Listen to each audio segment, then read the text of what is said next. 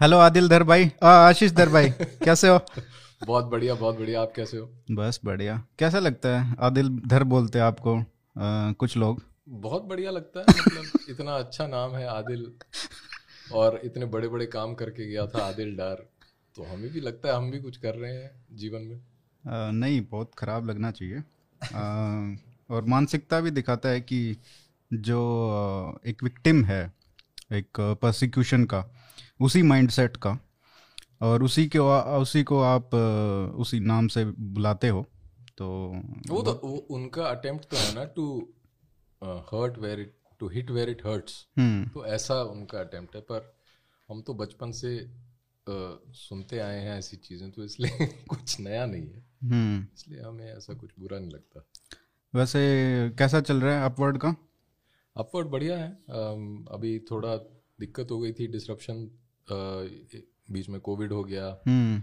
और हमारा office shift हो रहा था और हम कुछ और प्रोजेक्ट्स ले रहे थे। हम्म। तो इसलिए अपवर्ड पे थोड़ा ध्यान कम हो गया था लेकिन अब वापस हमने उसको सेट कर लिया है। तो अब रेगुलर वीडियोस आने शुरू हो जाएँगे। 2022 शुड बी गुड ईश्वर कृपा से। इनशाला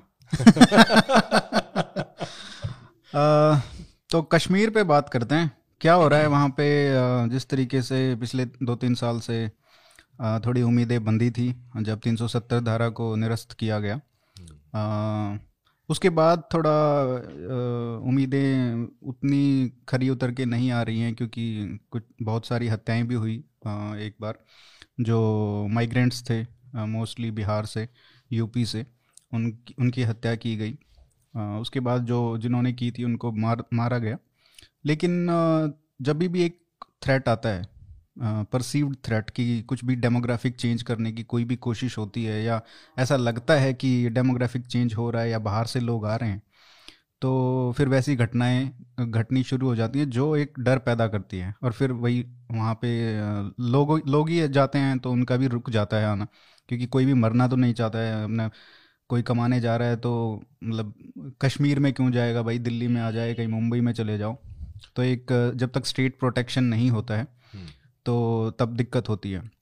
तो आप कैसे देख रहे हो जो कश्मीर में हो रहा है जो स्टेप्स लिए गए हैं पहले उन पे बात कर लेते हैं कि किस तरीके के जो स्टेप्स हैं ये जो स्ट्रेटजी है इस सरकार की वो सर्टेनली बेहतर तो है पिछली सरकारों से इसमें कोई संदेह नहीं है। और 370 एक नेसेसरी स्टेप तो था अगर सफिशिएंट नहीं तो नेसेसरी स्टेप तो था। तो आपका क्या, आप कैसे देखते हैं 370 धारा के निरस्त होने को और जो सरकार कर रही है वहाँ पे? तो देखो, जो 370 जब हटाया गया तो उस दिन हमने अपवर्ड से पोस्ट भी किया था, बहुत सेलिब्रेट किया था। बहुत खुश थे हम सभी अन्य देशवासियों की तरह, कि बहुत बड़ी चीज़ हो गई। और वाकई बहुत बड़ी चीज़ थी, कि जो सत्तर साल से नहीं हो पाया था, वो एक झटके में कर दिया। वो ओवरनाइट हम्म। हो गया। पर उसके साथ साथ हमने एक चेतावनी भी दी थी अपने वीडियो में कि ये स्टेप ज़ीरो है। यहाँ से तो बात शुरू होगी अब कि क्या होना है। कि अब आपने एक सीरियसनेस ऑफ़ इंटेंट दिखा दिया भारत सरकार ने। अब बात करिए कि अब क्या करना है। लेकिन दुर्भाग्यपूर्ण ऐसा है कि कुछ उसके बाद इस बारे में कोई ऐसी वार्तालाप हुई नहीं, कोई ऐसी चर्चा भारत सरकार ने नहीं आरंभ की। जिससे ये पता चले कि उनकी मंशा क्या है कश्मीर को लेके तीन सौ सत्तर भारतीय जनता पार्टी का एक मैनिफेस्टो में भी एक उनका एजेंडा था उसमें, और उन्होंने अपने वोटर्स को जो उनका प्रॉमिस था वो पूरा किया पर क्योंकि उसके बाद कोई ऐसी बात हुई नहीं जो ये बताए कि अब क्या वट नेक्स्ट इसलिए इसके ऊपर एज ईच डे पासिस और प्रश्न चिन्ह लग जाते हैं कि ये क्यों किया और क्या इसका लॉन्ग टर्म ऑब्जेक्टिव है। उसके बाद जो भी हुआ वो सब इस पहले स्टेप के विपरीत था। If they took one step forward they took two steps back ऐसा हो गया हम्म। मेरी दृष्टि में। क्योंकि वो कौन से स्टेप्स थे जो आपको जिस तरह का इन्होंने एक डिस्कोर्स बनाने की कोशिश की कश्मीर को लेके कि हाँ अब 370 हट गया अब तो अब आप उठिए और जब पैक करिए who stopping you from going मतलब ये टाइप की जो बातें विशेषतः बीजेपी सपोर्टर्स में काफ़ी फैली कि अब तो 370 हट गया अब क्या अब किस बात की चिंता है? तो it betrays a complete lack of understanding of the Kashmir issue कि चल क्या रहा है? Unfortunately a lot of Kashmiri pandits themselves have bought into this kind of narrative कि हम लोग तो इसलिए वहाँ पे वहाँ से निकाले गए क्योंकि तीन सौ सत्तर था। भाई किसी ने पेपर चेक किए थे कि जब तुम्हें लात मार रहे थे। हम्म। लात मार के भगा रहे थे। जब तुम्हारे वहाँ पे मर्डर्स हो रहे थे जब रेप्स हो रहे थे और और प्रकार की कितनी सारी अट्रॉसिटीज़ चल रही थी हिंदुओं के ऊपर। तो उस समय कोई देख रहा था चेक कर रहा था कि स्टेटस की यहाँ पे कॉन्स्टिट्यूशन ऑफ़ इंडिया का फ्री फ्लो है या नहीं। हम्म। ऐसा तो था नहीं। It was an enabling factor 370 जो हटा दिया गया वेरी गुड पर उसके बाद क्या है और क्या करना चाहिए भारत सरकार को ये क्लियर नहीं है।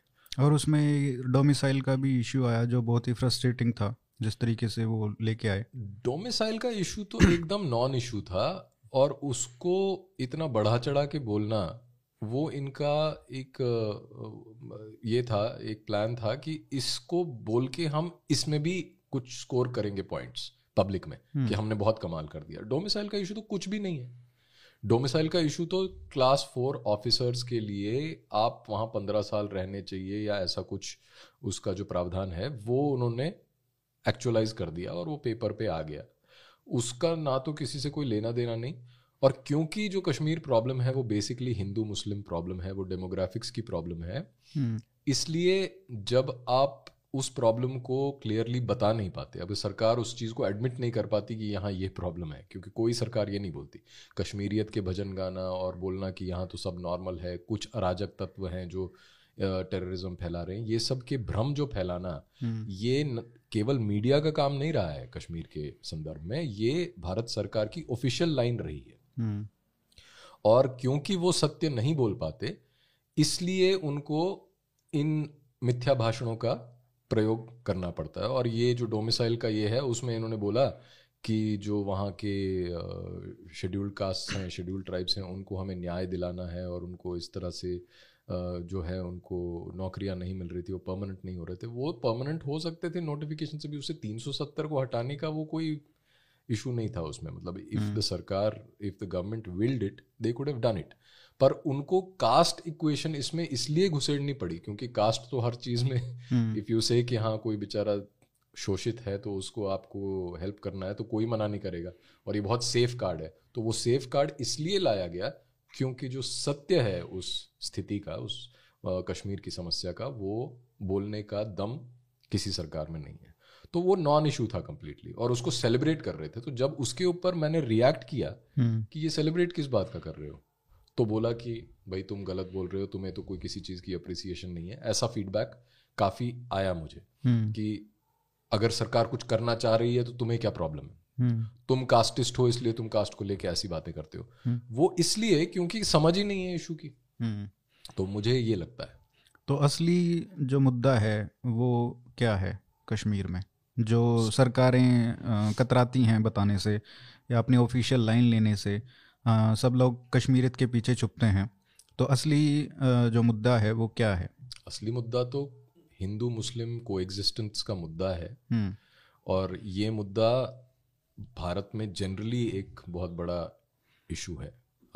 और जो कि पार्टीशन के बाद भी अनफिनिश्ड बिज़नेस जिसको कहा जाए वो रह गया कि आप दो ऐसी जीवन शैलियाँ हैं जो पानी और तेल की तरह हैं oil and water don't mix उसी तरह दो जीवन शैलियाँ हैं दो सो कॉल्ड रिलीजन्स हैं जो जो बिल्कुल विपरीत हैं अपने अपने अप्रोच में लाइफ के को लेके। हम्म। और वो दोनों कैसे एक साथ रहे ये लोग? एक दूसरे को टॉलरेट करने को राज़ी नहीं है। और दूसरा है कि जो बिल्कुल टॉलरेंट है। हम्म। तो यही जो है यही प्रॉब्लम कश्मीर में है। पर क्योंकि कश्मीर के डेमोग्राफिक्स ऐसे हैं जहाँ हिंदू बहुत कम है इसलिए वहाँ बहुत क्लियरली ये दिखाई देती है ये प्रॉब्लम और उसके कॉन्सिक्वेंसेज जो हैं वो ये हैं कि वहाँ से पाँच लाख लोगों को रातों रात भगा दिया गया। और ये पहला नहीं था ये सातवां एग्जोडस था हिंदुओं का वहाँ से जैसा कि मैं बार बार हर जगह बोलता हूँ रिमाइंड करता हूँ लोगों को। इसका थोड़ा इतिहास बताएँगे सात जो एक्सोडूज हुए हैं। तो सात एक्सोडस तो चौदहवीं शताब्दी से बीसवीं शताब्दी तक जब जब से किस इस्लाम ने कश्मीर में कदम रखा हम्म। तो तब से फेजेस में जब भी कोई और अधिकतर शासक जो कश्मीर में जो मुस्लिम शासक रहे हैं barring a few exceptions like Zainul Abidin अधिकतर शासक टायरेंट्स और इंटॉलरेंट लोग थे हम्म। जिन्होंने हिंदुओं का वहाँ जीना दूभर कर दिया। और ऐसी स्थिति में हिंदुओं के पास वही तीन ऑप्शंस थे जो हमारे पास 1990 में थे। वो ये थे कि रलिव चलिव या गलिव कन्वर्ट लीव और डाई सो कन्वर्ट हो गए कुछ और कुछ मर गए और कई लोग वेव्स में भाग गए। हम्म। और ये वेव्स जो हैं यही वेव्स जो हैं ये सात एक्सोडसेस हैं। उसमें से मान लीजिए पहले एक्सोडस में कुछ लोग चले गए फिर अनुकूल स्थिति हुई तो वो वापस कुछ लोग उसमें से वापस हो गए। तो ऐसा सात बार हुआ और सातवां जो था वो 1990 में था हम्म। जब पाँच लाख लोग जो रिकॉर्डेड हिस्ट्री में अभी मॉडर्न हिस्ट्री में है कि पाँच लाख लोग के करीब वहाँ से निकल के भारत और विश्व के अन्य स्थानों पे विस्थापित हो गए। हम्म। तो ये इसका जो मूल कारण है वो है डेमोग्राफिक्स वहाँ की जनसांख्यिकी जिसको बोले। और क्योंकि वहाँ पे मेजॉरिटी में मुसलमान हैं हम्म। उनके साथ रहना हिंदुओं के लिए बहुत मुश्किल है, क्योंकि वो टॉलरेट नहीं करते किसी प्रकार का अन्य अन्य धर्म को मतलब जो मूर्ति पूजक जिसे बोलें, जो हम लोग हैं पॉलीथिस्टिक आइडल वर्शिपर्स हमारी जीवन शैली उनको मंजूर नहीं तो और ये भी एक इंटरेस्टिंग फैक्टर है कि जो मुसलमान हैं, जो कन्वर्ट हुए हैं कश्मीर में, वो मुख्यतः तो ब्राह्मण ही थे मुख्यतः ब्राह्मण थे या नहीं थे ये कहना मुश्किल है क्योंकि कश्मीर में बिफोर द इस्लामिक इन्वेजन जिस तरह बाकी के भारत में चार वर्ण थे उसी तरह कश्मीर में भी थे। हम्म। और सभी वर्णों का पलायन हुआ सभी वर्णों का कन्वर्जन भी हुआ।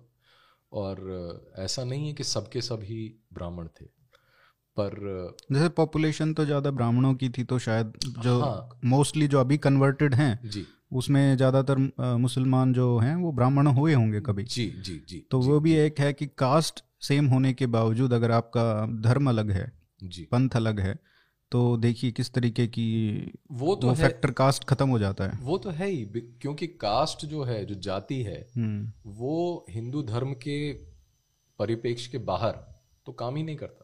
ये सब जो यूनियनिज्म उस तरह का जो चलता है कभी कि लोग बोलते हैं कि हाँ धर्म बदल भी जाए लेकिन जाति वही रहेगी वो बहुत शैलो और सुपरफिशियल लेवल का सॉलिडारिटी होती ये है। मैं बहुत देखता हूँ कि हरियाणा में भी लोग बोलते हैं कि पाकिस्तान में भी देखो जट हैं या जाट हैं ये पंजाब में भी भाईचारे की जो बातें हैं वो होती रहती हैं पप्पी झप्पी कल्चर जो है अ, ये अ, बहुत लोग होंगे जो कश्मीर में भी जो हिंदू होंगे मुसलमान तो शायद वो रोमांटिसिज्म है नहीं उनमें जी। कास्ट के लिए। लेकिन हिंदुओं में तो होगा ना कि हमारा ही खून है हाँ वो वो सेम डीएनए वाला हाँ। बात तो वो तो हिंदू समाज में बहुत मतलब गहराई से अ, है और बहुत सारे लोग ऐसी बातें करते हैं। हम्म, अ, और कश्मीरी अ, कश्मीरी पंडित कम्युनिटी में भी ऐसा ऐसे बहुत सारे सैंपल थे और हैं। हम्म, जो ये बोलते हैं कि हाँ हम कश्मीरी हैं और कश्मीरी आइडेंटिटी है। या तो वो लिंग्विस्टिक आइडेंटिटी की बात करें या रीजनल आइडेंटिटी की बात करें caste identity is not a big thing in Kashmir क्योंकि उसका कारण ये है क्योंकि हमारा जो चार वर्णों का जो सिस्टम था वो तो बहुत पहले ही टूट गया। मतलब जैसे ही इस्लाम आया तो सब कुछ तहस नहस हो गया। ऐसी लेवल ऑफ़ डिस्ट्रक्शन कहीं नहीं हुई। हम्म, और इसलिए कास्ट कॉन्शियसनेस जिसको कहें वो कश्मीरी पंडितों में है नहीं। हम्म, काफ बहुत सारे कश्मीरी पंडित इस चीज़ को इस चीज़ में बड़ी प्राइड लेते हैं कि हमें कास्ट कॉन्शियसनेस नहीं है। हम और ये सच है कि मतलब जैसे जब हम लोग कश्मीर में थे तो मुझे पता भी नहीं था कि मैं ब्राह्मण हूँ। हम्म। ये तो दिल्ली आके मुझे पता चला कि अच्छा कास्ट भी कोई चीज़ होती है। यही तो आपकी कास्ट प्रिविलेज है। जिसको अपनी कास्ट नहीं पता होती वो कास्ट प्रिविलेज्ड होता है। तो हमें तो ये पता था कि हम हिंदू हैं। हाँ, और हम हिंदू होने के कारण वहाँ से निकाले गए। हम्म, अ, ये बात तो स्पष्ट थी उसमें कोई दो राय नहीं थी। अ, तो तो बात यह है कि मतलब जो डेमोग्राफी है कश्मीर की वो एक ऐसी रियलिटी है जिसके जिससे आप मुँह फेर नहीं सकते जिससे भारत सरकार आँखें नहीं चुरा सकती। हम्म, और अगर भारत सरकार ये चीज़ मान ले पब्लिक में मान ले अ, मान लीजिए प्रधानमंत्री इस चीज़ को बोल दें अपने किसी वक्तव्य में हम्म। तो उसके बाद लोग क्या कहेंगे? मतलब आपने एडमिट कर लिया ना कि आपने एडमिट कर लिया कि हाँ कश्मीर में हिंदू मुस्लिम प्रॉब्लम है। आपने एडमिट कर लिया कि हिंदुओं को वहाँ से इसलिए भगाया गया क्योंकि वो मूर्ति पूजक है। हम्म, अब अगर भारतीय सरकार इस चीज़ को मान लेती है तो लोग नेक्स्ट ये बोलेंगे कि अच्छा ये तो ठीक है तो करो कुछ उसके बारे में। हम्म, तो आपके पास कुछ करने को है नहीं। ये तो बहुत बड़ी समस्या है। इसलिए हमेशा से जब से भारत स्वतंत्र हुआ तब से जो भारत सरकार है वो हमेशा से इसको कवर अप करना चाहती है इस बात को। और हमेशा ये कोई कोई ना कोई और चीज़ उसमें ले आएँगे। ये वहाँ पे बेरोजगार है वहाँ पे लोग बड़े अच्छे हैं लेकिन वहाँ पे उनको अपॉर्चुनिटीज़ नहीं मिल रही। और वहाँ ये दो तीन पार्टियाँ हैं परिवारवादी जिन्होंने ये परिवारवाद घेर हुआ है कश्मीर को जकड़ा हाँ, हुआ हाँ, है। नेपोटिज्म है जी हाँ। ये है वो है। और पाकिस्तान का हैंड हम्म। पाकिस्तान तो ठीक है पाकिस्तान का हैंड तो है ही है। वो तो राजस्थान में क्यों नहीं तो है हर जगह है। नहीं वो बात हाँ। बात है वो भी बॉर्डर स्टेट है। बिल्कुल। राजस्थान में क्यों नहीं है? बिल्कुल। गुजरात में क्यों नहीं कर रहे हो बिल्कुल वो बात बिल्कुल स्पष्ट है कि वहाँ पे ही इफ़ेक्टिव क्यों है पाकिस्तान का हैंड हम्म, हम्म, वो इसलिए है क्योंकि वहाँ पे लोग पाकिस्तान को सपोर्ट कर रहे हैं। हम्म, और वो चाहते हैं कि वो पाकिस्तान से उनको वो सप्लाई भी हो और उनको आइडियोलॉजिकल ट्रेनिंग और अन्य प्रकार की ट्रेनिंग्स मिले वो मिलती रहती हैं मिलती रही हैं। हम्म, तो इसलिए पाकिस्तान का भी जो हाल है वो Pakistan is a catalyst in this case the real problem lies in the demography अब आपने इसमें एक बात कही कि हिंदू मुस्लिम जो मुख्य कारण है कि वहाँ पे मुस्लिम मेजोरिटी में हैं और वो आपस में रह नहीं सकते इनटॉलरेंट हैं। तो ये बात तो आप जिन्ना ने टू नेशन थ्योरी जो दी या उससे पहले सर सैयद अहमद खान ने उसको दिया उसके बाद जिन्ना ने चैम्पियन किया उसको। तो ये तो वही बात हो गई। आप भी वही कह रहे हैं जो जिन्ना। तो जिन्ना सही थे? हाँ आप कह सकते हैं कि जिन्ना सही थे। अपने अपने पॉइंट ऑफ़ व्यू से तो वो बिल्कुल सही थे। उन्होंने तो जो उनको करना था जो उनके पॉलिटिकल गोल्स थे हम्म, वो तो उन्होंने अचीव कर लिए। हमारा प्रश्न तो हिंदू लीडरशिप की तरफ़ होना चाहिए। चाहे वो कांग्रेस हो चाहे वो हिंदू महासभा हो और अन्य लोग हों अगर हम हिंदू महासभा से भी प्रश्न पूछें उस समय की तो वो इफ़ेक्टिव क्यों नहीं रहे? हमारा प्रश्न तो ये होना चाहिए कि हम अपने ऑब्जेक्टिव्स क्लियरली डिफाइन क्यों नहीं कर पाए? और अगर हम डिफाइन कर पाए तो हम अचीव क्यों नहीं कर पाए? हम्म, और अगर हम अचीव नहीं कर पाए तो अब हमारे पास क्या एक्शन प्लान है? ये अ, इस उस समय की बात करें तो अगर अंबेडकर को छोड़ दें तो कोई भी उस तरीके से उस उसको देख ही नहीं रहा था। उतना क्लियरली ऐसा नहीं है अंबेडकर को तो हम बहुत वैलराइज भी करते हैं और क्योंकि अंबेडकर लिख के गए हैं तो इसलिए उनकी जो वो लेखनी बट जिस तरीके से वो लिखा है वो हाँ, बुक पाकिस्तान पार्टीशन वो बिल्कुल सही है लेकिन हमारे जो जो हम बुक लिख रहे हैं कास्ट को लेके उसके रिसर्च में अंबेडकर ने भी बहुत फ्लिप फ्लॉप्स किए हैं लाइफ में। लाइफ में ठीक है लेकिन जो Book- वो पाकिस्तान वाली और टू नेशन थ्योरी का जो प्रॉब्लम था जी। उसका रिकॉग्निशन और ये पॉपुलेशन एक्सचेंज का जो उन्होंने थ्योरी का था कि ये एक्सचेंज होना चाहिए फुल्ली बिल्कुल। तो वो तो वहाँ पे तो एकदम सटीक थे। वो सटीक थे। लेकिन क्या उस पे कभी नहीं बदले वो? वो नहीं नहीं वो पहले भी वो पहले और और चीज़ें भी बोल चुके हैं। हाँ। वो पहले जिन्ना के साथ भी उन्होंने हाथ मिलाने की कोशिश की है। हम्म। ये तो फाइनली डॉक्यूमेंट जो हो गया जो लिख लिया गया वो क्रिस्टलाइज हो गया है डिस्कोर्स में और अब हम उसको करते हैं और वो बात बिल्कुल ठीक है। हम्म। एक चलो आदमी- 1940 में जो पोजीशन ली। एक आदमी अपने व्यूज़ बदलता है और फाइनली वो लिख के गया है। मुझे उससे कोई ये प्रॉब्लम नहीं है। मैं मानता हूँ उस बात को लेकिन मैं ये कह रहा हूँ कि अंबेडकर के के अतिरिक्त भी अन्य लोग थे हम्म। जिनको इस बात का ज्ञान था कि क्या हो रहा है और किस तरह से हिंदुओं के हाथ से अपना ही अपनी भूमि छीन ली जा रही है। हम्म। और बहुत लोग थे ऐसे लेकिन वो पब्लिक उनकी उनकी से नहीं थी। जिस तरह श्यामा प्रसाद मुखर्जी हैं श्यामा प्रसाद मुखर्जी को क्लैरिटी थी इन चीज़ों के बारे में। हम्म। पर उनकी जो कांग्रेस जो पार्टी थी उसमें इस इतना कंप्लीट कंट्रोल था over the discourse and with the generous help of the British तो इसलिए उस समय पे कोई और कुछ बोल ही नहीं पाया। और और वो रजिस्टर ही नहीं हुआ। और इस कारण जो आज उसके बाद जो स्थिति हुई हिंदुओं की और आज तक हम वो उस उन परिस्थितियों से जूझ रहे हैं। हम्म। जो जो हमें गिफ्ट मिला है पार्टीशन का तो वो आज तक। और विदाउट एक्सचेंज ऑफ़ पॉपुलेशन तो जो आप कह रहे थे कि हाँ जिन्ना अपनी जगह बिल्कुल सही थे लेकिन हमारी तरफ़ से क्या उत्तर था? और अगर उस समय उत्तर नहीं था तो हम पीछे जाके हम आ, गांधी और नेहरू को की आलोचना कर सकते हैं आज बैठ के यहाँ पे। पर आज हम क्या कर रहे हैं? आज हमारे पास क्या एक्शन प्लान है? हम्म, क्या हिंदू सोसाइटी के पास कोई उत्तर है इस प्रश्न का कि अब आप हिंदू मुस्लिम को एग्जिस्टेंस के क्वेश्चन के साथ कैसे डील करेंगे? हम्म। तो ये जो सोल्यूशन है गोइंग फॉरवर्ड कश्मीर का वो क्या है? देखिए कश्मीर अब आपने बोला हिंदू मुस्लिम का इम्बैलेंस है डेमोग्राफिक चेंज का प्रॉब्लम है। जी। तो उसको चेंज करना पड़ेगा ना डेमोग्राफिक्स को आपको चेंज करना पड़ेगा। हिंदू पॉपुलेशन जो है कश्मीर में वो ज़्यादा होगी।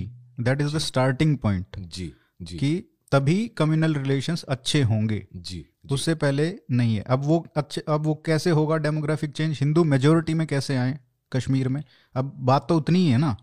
वो कैसे अचीव होगा? हिंदू मेजोरिटी में तभी आ सकते हैं जब सरकार इस चीज़ को पहले एडमिट करे कि ये हिंदू मुस्लिम प्रॉब्लम है। हम्म, ठीक है? उसके बाद अगर सरकार ने ये एडमिट कर लिया कि ये हिंदू मुस्लिम प्रॉब्लम है तो उनका क्या रोड मैप है उस डेमोग्राफिक इम्बैलेंस को सही करने का। हम्म, यानी कि एटलीस्ट बराबर तो हो जनसंख्या if not Hindu majority then fifty fifty at least वो करने का सामर्थ्य क्या इस राज्य में है? क्या इंडियन स्टेट वो कर सकता है अपनी आज के तंत्र को लेके? अपने जो जो उसकी लाइबिलिटी है एक ये सेक्युलरिज्म की हम्म, और this commitment to this stupid notion कि हम सेक्युलर हैं जी। तो सेक्युलर होने का क्या अर्थ है?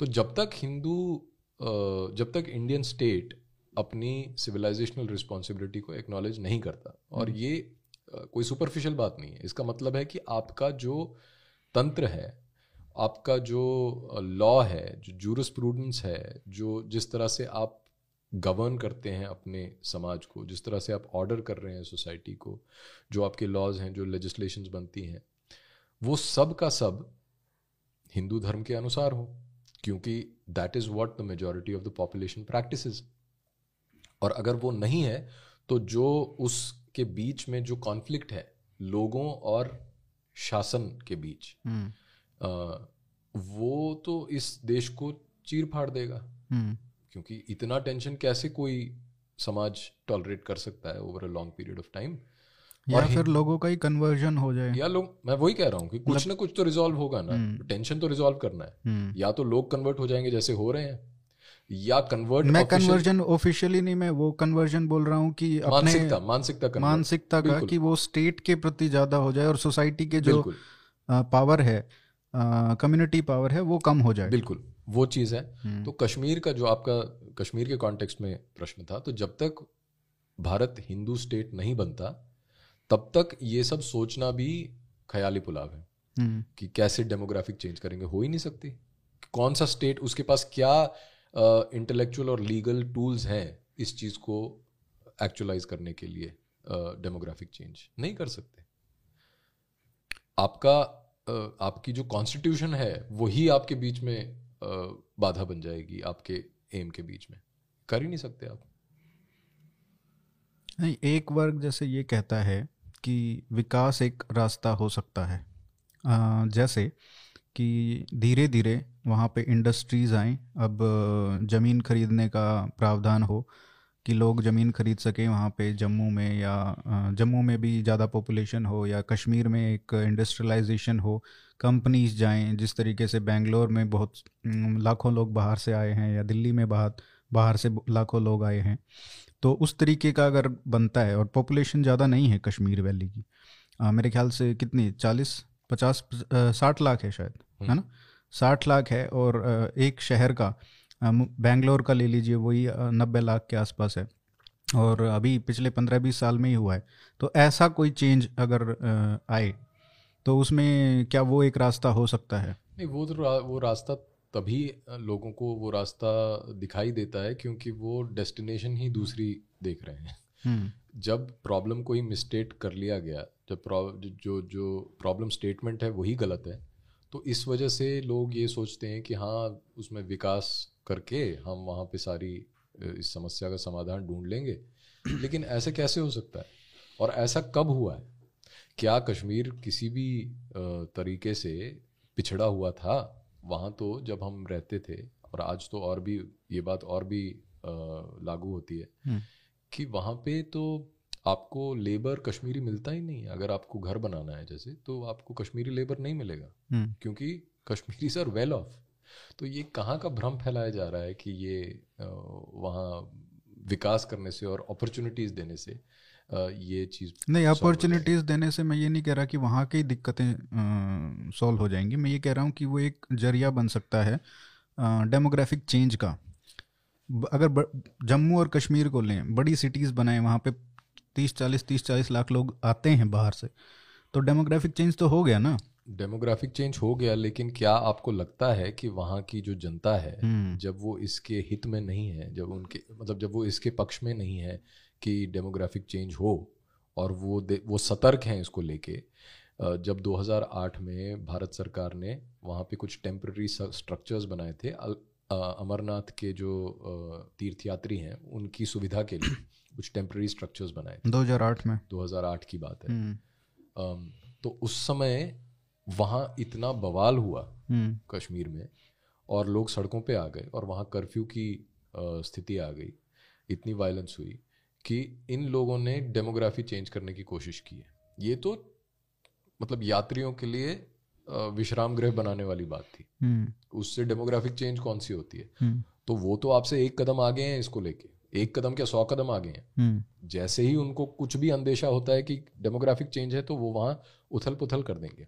और इंडस्ट्री को फ़ंक्शन करने के लिए आपको एक स्टेबल सोसाइटी चाहिए आपको लॉ एंड ऑर्डर चाहिए। वो वहाँ कभी आने ही नहीं देंगे अभी जो हाल में ये हुआ कि इन्होंने कुछ गवर्नमेंट पोस्ट निकाली हम्म। और ये पूरा आई वॉश जो सरकार ने किया कि हम कश्मीरी पंडितों को वापस भेज रहे हैं सरकारी नौकरियों के द्वारा उनको सरकारी नौकरियाँ दिलवा के तो वो जब वहाँ लोगों ने थोड़ा एक trickle small stream of people started going back बिल्कुल छोटे संख्या में लोग वापस गए और जैसे ही वहाँ पे लोगों ने देखा कि ऐसा होने जा रहा है तो उन्होंने कुछ नहीं किया। उन्होंने टारगेटेड किलिंग्स करनी शुरू कर दी कोई हलवाई को मार दिया किसी बिजनेसमैन को मार दिया है ना? हम्म। को, कोई बेचारा वहाँ पे बिहार से मजदूरी कर रहा था उसको उड़ा दिया। हम्म। तो ये छोटी मोटी किलिंग्स करके एक बहुत बड़ी मैसेज भी भेजी गई पब्लिक में हम्म। कि ये सब नहीं चलेगा। और लोग भागे वापस। जो लोग वापस जाना जिन लोगों ने वहाँ एक कदम ही रखा था उन्होंने वापस कदम ले लिया। तो ये तो छोटा सा उदाहरण है कि किस तरह से ये चीज़ें ये स्टेल्थ मोड में ये सब नहीं होता। हम्म। क्योंकि दूसरी तरफ़ से लोग सोए तो हुए हैं नहीं हिंदू समाज की तरह। दूसरी तरफ़ से तो वो अपने हित को को लेके बहुत सीरियस है। बहुत गंभीर उन्होंने विश्लेषण कर रखा है पहले ही हम्म। आपसे ज़्यादा। तो आप ये सब सोच के आप ये चाणक्य नीति बना के कुछ नहीं मिलने वाला क्योंकि दूसरी तरफ़ से कोई लोग मतलब आँख मूंद के नहीं बैठे। और वो जानते हैं कि उनको क्या चाहिए। हम्म। और वो कभी ये होने नहीं देंगे। तो आपको एक आपको तो पहले अपने आप में एक विश्वास होना चाहिए ना कि मैं क्या करना चाहता हूँ। हिंदू स्टेट होने का मतलब ये है कि आपका एक हंड्रेड ईयर प्लान है अपनी सिविलाइजेशन को लेके। हम्म। आप पाँच साल के इलेक्शन साइकिल्स में नहीं फंसे हुए। कि पाँच साल के बाद मुझे ये करना है और उसमें आपको सिर्फ़ सड़कें बनाना और ब्रिज बनाना ही दिखाई देता है। हम्म। मतलब मैं ये नहीं कह रहा कि सड़कें बनाना गलत है। हाँ, इस पे फंसोगे हाँ, मैं ये कह ही नहीं रहा। मैं ये कह ही नहीं बनाइए प्लीज़ सड़कें बनाइए। हम्म। लेकिन उसको आप लॉन्ग टर्म प्लान की तरह मत बेचिए। हम्म। ये तो बेसिक चीज़ें हैं। एक डेमोक्रेसी में और नेशनल सिक्योरिटी के लिए बहुत ज़रूरी है ना। अगर आप चाइना आपके सर पे खड़ा है तो वो बनानी पड़ेंगे सारी सड़कें तो बनानी हम्म। बिल्कुल आवश्यक है आवश्यक क्या अनिवार्य है सड़कें हम्म। बनाइए आप कोई नहीं रोक रहा हम्म। उस लेकिन मैं कह रहा हूँ उसको चर्चा का विषय क्यों बना रहे हैं एक डेमोक्रेसी में ease of transport ease of communication ये सब तो प्री रेक्विजिट्स हैं जब भारत जैसी भूमि है जो हज़ारों साल पुराने एक सभ्यता है यहाँ पे लोग हज़ारों साल से रह रहे हैं ये कोई मिनरल रिच नहीं है यहाँ पे कोई ऑयल फील्ड्स नहीं है वैसे कि हम्म। आप मिनरल्स और रिसोर्सेज को बेच के आप अपनी इकोनॉमी को बनाएँ। तो यहाँ पे तो लोगों की प्रोडक्टिविटी जो है उससे आपका आपकी अर्थव्यवस्था चलती है। तो लोगों की प्रोडक्टिविटी को इंक्रीज करना वो सरकार के रेवेन्यू का डायरेक्ट माध्यम है। तो सरकार किस क्या लोगों पे एहसान कर रही है रोड्स बना के? तो बेसिक क्वेश्चन है ना। सरकार क्या कर रही है? वो अपना अपना उल्लू सीधा कर रही है ना ये सब बना के। और आपको वो बेच रही है कि हम कम से कम वो ठीक है वो सब करना चाहिए और मतलब ज़रूरी भी है नेशनल सिक्योरिटी के लिए भी देश के विकास के लिए भी। लेकिन उसको सोल्यूशन एज अ कश्मीर का नहीं किसी चीज़ का भी सोल्यूशन नहीं है कश्मीर मैं का ये कह रहा हूँ कि आप रोड्स बना रहे हैं वो आपका वो वो तो आपका मैंडेट है। हम्म। वो तो आप अपने लिए कर रहे हैं सरकार वो अपने लिए कर रही है। वो किसी पे एहसान नहीं कर रही। उसको आप इलेक्शन इशू बना रहे हैं इसका मतलब ही है कि ये देश मतलब यहाँ पे इशू इसलिए बन जाता है ना क्योंकि पिछली सरकारें भी तो कर सकती थी लेकिन वो नहीं बनाती। तो आप पिछली सरकारों से ही कंपैरिजन में लगे हाँ, रहेंगे ना। तो मैं यही तो कह रहा हूँ। विकास वाली तो बात मेरा जो ओरिजिनल पॉइंट था वो यही हम्म। था ना कि आप सौ साल की के साइकिल्स में सोच भी नहीं रहे हम्म। चाइना तो हंड्रेड ईयर साइकिल्स में सोचता है ना। हम्म। तो यदि आपको सर्वाइव करना है आप बड़ी बड़ी नेशनल सिक्योरिटी की बातें कर लीजिए आप रोड्स बना दीजिए आप वहाँ तक बॉर्डर्स तक बहुत बढ़िया रोड मेटल रोड्स बना दीजिए। लेकिन अगर आपको पता ही नहीं कि आपका हंड्रेड ईयर प्लान क्या है दूसरी तरफ़ से बंदा वो सोच के बैठा है तो आप रोड्स बना के क्या उखाड़ लोगे? हम्म, तो ये जो आप कह रहे हो कि जब तक हम ये क्लियरली डिफाइन नहीं करेंगे कि हमारी एक और रिकॉग्नाइज नहीं करेंगे कि एक सिविलाइजेशनल स्टेट है और उसको या हिंदू राज्य है और उस तरीके से हम अप्रोच नहीं करेंगे। तो कैसे, कौन से लीगल टूल्स या कौन से वैल्यूज़ हैं जो आप कह रहे हैं कि जो अभी नहीं है हमारे पास, जो हेल्प कर, करेंगे? मान लीजिए कल को हिंदू राज्य बन भी गया तो कैसे आप उसको कश्मीर को कैसे लेंगे? अगर आपके पाँच लोगों को नहीं जाने दे रहे हैं वो लोग तो दस लाख को कैसे जाने देंगे एक साथ? रेजिस्टेंस तो तब भी होगा नहीं रेजिस्टेंस तो है ही हम्म। ये सारा खेल ही रेजिस्टेंस का है इसलिए आपको उसके साथ नेगोशिएट कैसे करना है हम उस चीज़ की बात कर रहे हैं हम्म। मैं तो ये कह रहा हूँ कि अगर आप हिंदू स्टेट नहीं है हम्म। तो आपके पास कोई रैशनल ही नहीं है इस चीज़ को एग्जीक्यूट करने का पहली बात तो क्योंकि आपकी जवाबदेही जो है वो आपने ही डिफाइन किया है ना आपने ही अपना जो जो लीगल लॉजिक जिसको कहें एक तरीके से वो आपने डिफाइन कर दिया। हम्म। और उसके अंतर्गत आप डेमोग्राफिक चेंज की बात शुरू भी नहीं कर सकते आप तो सोच भी नहीं सकते। आप कैसे उसको जस्टिफाई करोगे? लेकिन अगर आप एक सिविलाइजेशनल स्टेट हो आप एक हिंदू स्टेट हो तो आपको लॉन्ग टर्म इंटरेस्ट्स और लॉन्ग टर्म ऑब्जेक्टिव्स अपने डिफाइन करने पड़ेंगे अपने फाउंडिंग डॉक्यूमेंट्स में इंक्लूडिंग द कॉन्स्टिट्यूशन और उसमें जब आप अपने सौ वर्ष का प्लान बताओगे हम्म। तो उन सौ वर्ष के प्लान को अचीव करने के लिए वो ब्रेक डाउन करोगे आप और आप बोलोगे कि मुझे ये कश्मीर को सिक्योर करना है हम्म। और उसके लिए मैं ये ये स्टेप्स लूँगा तो उन प्लान्स को एक्चुअलाइज करने के लिए आपकी सारी पॉलिसी उसके साथ अलाइंड होगी और वो आपका इंटरनल लॉजिक बन जाता है नेक्स्ट स्टेप होता है कि आप दुनिया के सामने उसको कैसे प्रेजेंट करो और हम्म। दुनिया के सामने आप कैसे अपने इस एम्बिशन को आ, मतलब एक्चुएट करने के लिए हाँ उसको इम्प्लीमेंट करो और कोई रेजिस्टेंस ना आए। तो वो आपकी फॉरेन पॉलिसी का आधार बन जाता है। हम्म। है ना? लेकिन जब ये है ही नहीं आप अगर सेक्युलर स्टेट हो और आप केवल विकासवाद करते रहोगे तो फिर आप नेगोशिएट किस बात पे कर रहे हो? और फिर आप ये बड़ी बड़ी बातें क्यों कर रहे हो कि हम कश्मीर बचा लेंगे ये कर लेंगे? आप तो you are totally dependent on circumstances कि कल को कहीं ईरान में कुछ हो गया Saudi Arabia run out of oil Pakistan को चाइना खा गया चाइना को ऑस्ट्रेलिया या यूएस या उस एक्सिस ने वीक कर लिया हम्म। तो आप एकदम completely at the mercy of circumstances हो अभी आपके पास अपना तो कोई विल है नहीं हम्म। तो ये चेंज करने के लिए आपको पहले अपना सिविलाइजेशनल uh, रिस्पॉन्सिबिलिटी आपको एक्नॉलेज करनी पड़ेगी और उसके लिए जो जो आपको करना है मतलब उसके लिए आपको थिंक टैंक्स बनानी पड़ेगी। आपको एक, पहले तो 20 साल इसी चीज़ में लग जाएँगे कि ये बताने में कि हिंदू स्टेट है क्या।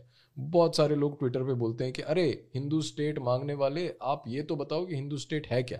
अरे भाई, तुम पहले ये एक्नॉलेज इसकी इसकी जो नीड है, वो तो आप समझो पहले। उसके बाद इस पर चर्चा होगी ना कि हिंदू स्टेट है क्या? और वो मैं थोड़ी बताऊँगा ट्विटर पे बैठे, मेरी क्या औकात है? और मुझसे पूछ भी क्यों रहे हो? ये तो आपको सरकार से पूछना चाहिए। और जिनको वोट कर रहे हैं उनसे पूछना चाहिए। भाई जो एडवोकेट करेंगे कि हिंदू सर, राज्य होना चाहिए उन्हीं से तो पूछा जाएगा। वो तो सरकार वाले तो कर ही नहीं रहे नहीं, नहीं, नहीं, नहीं, नहीं सरकार वाले नहीं कर रहे हम्म। लेकिन जो जो कर रहे हैं और जो अपने ट्विटर बायो में लिखते हैं कि हम हिंदू राष्ट्र वाले हैं वही तो पूछते हैं कि हिंदू राष्ट्र क्या है। राष्ट्र तो फिर वो कहते हैं ना कि राष्ट्र तो बन गया हिंदू राष्ट्र तो है ही। तो उनका डेफिनेशन जो हिंदू राष्ट्र का है वो हाँ। ये है कि हाँ बीजेपी की सरकार आ गई। हम्म। लेकिन ऐसा हिंदू राष्ट्र तो होता नहीं। अब मैं एक एग्ज़ाम्पल देता हूँ आपको एनवायरमेंटल इश्यूज़ को लेके। हम्म। कि मैं इस पे बाद में बात करें हाँ, मतलब हिंदू राष्ट्र और जो उसके हाँ, का क्या कंपोनेंट्स होंगे उसमें हाँ, की भी बात करेंगे। लेकिन उससे पहले एक कश्मीर का फाइनल ये पनून कश्मीर पे मैं बात करना चाहता था। क्या वो एक आइडिया है जो सेक्युलर स्टेट जो अभी के करंट स्ट्रक्चर में पुश कर सकती है और उसके थ्रू कुछ बदलाव ला सकती है? ये एक बहुत अच्छा प्रश्न आपने पूछा क्योंकि ये जो हम अभी बात कर रहे थे उसके साथ बिल्कुल लिंक करता है। हम्म। कि क्या इंडियन स्टेट हिंदू प्रोसिक्यूशन को रिकॉग्नाइज करता है? हम्म। नहीं करता। जैसे हमारे केस में नहीं करता। बाहर तो करता है ना। नहीं करता। सी ए मतलब हाँ ये बात सही है कि आ, सिर्फ़ हिंदू के प्रोसिक्यूशन को नहीं किया है। उसमें वहाँ के जो माइनॉरिटीज थे उसमें हाँ, भी माइनॉरिटीज ठीक है। हमारा तो जा, जीता जागता उदाहरण है हम्म। जहाँ पे हम इनविजिबल हैं। भले ही मीडिया में भले ही ऑल्टरनेटिव मीडिया में भले ही अरिहंत पावड़िया मान जाए कि हाँ कश्मीरी हिंदुओं को निकाल दिया गया हम्म। और उनके साथ शोषण हुआ आ, मगर भारतीय सरकार ऑफिशियली ये चीज़ नहीं मानती। हम्म। क्योंकि जब कोई यूएन का आ, बैठक होती है कोई इंटरनेशनल फोरम्स होते हैं जहाँ पे कश्मीर का इशू डिस्कस होता है तो भारतीय सरकार कभी हिंदू इशू को उठाती नहीं कभी ये नहीं बोलती कि वहाँ पे हिंदू प्रोसिक्यूशन हुआ। तो हमारे पास एम्पेरिकल एविडेंस है ये क्लेम करने के लिए कि भारतीय सरकार हिंदू प्रोसिक्यूशन को एक्नॉलेज नहीं करती। वो इसलिए एक्नॉलेज नहीं करती क्योंकि उसके पास टूल्स नहीं है उनके पास इंटेलेक्चुअल टूल्स ही नहीं है इस चीज़ को फ्रेम करने के लिए क्योंकि वो जो ये पूरा का पूरा जो तंत्र है ये हिंदू विरोधी है और ये इसमें हिंदुइज्म नाम का एक मतलब ये टबू टॉपिक है कि हम्म। हिंदुइज्म को बोल बोल ही नहीं सकते आप आप कुछ तोड़ मरोड़ के कुछ भी बोल दो कल्चर बोल दो इंडियन कल्चर बोलो ये बोलो ये बोलो हिंदू शब्द ही एक प्रॉब्लम है हम्म। पनुन कश्मीर जो है बहुत ही लॉजिकल डिमांड है कि हमें वहाँ से निकाल दिया हमारा हक हमारा अधिकार क्या है? हमें दे दो वापस अपनी ज़मीन यार। हम्म। इसमें क्या नेगोशिएशन किस बात की है? और उसको आ, उसको पाने के लिए जो भी स्टेप्स लेने होंगे उसमें क्या करना है उसको कैसे ब्रेक डाउन करना है इस चीज़ पे चर्चा होनी चाहिए। इस चीज़ पे चर्चा कैसे हो रही है कि पनुन कश्मीर क्यों?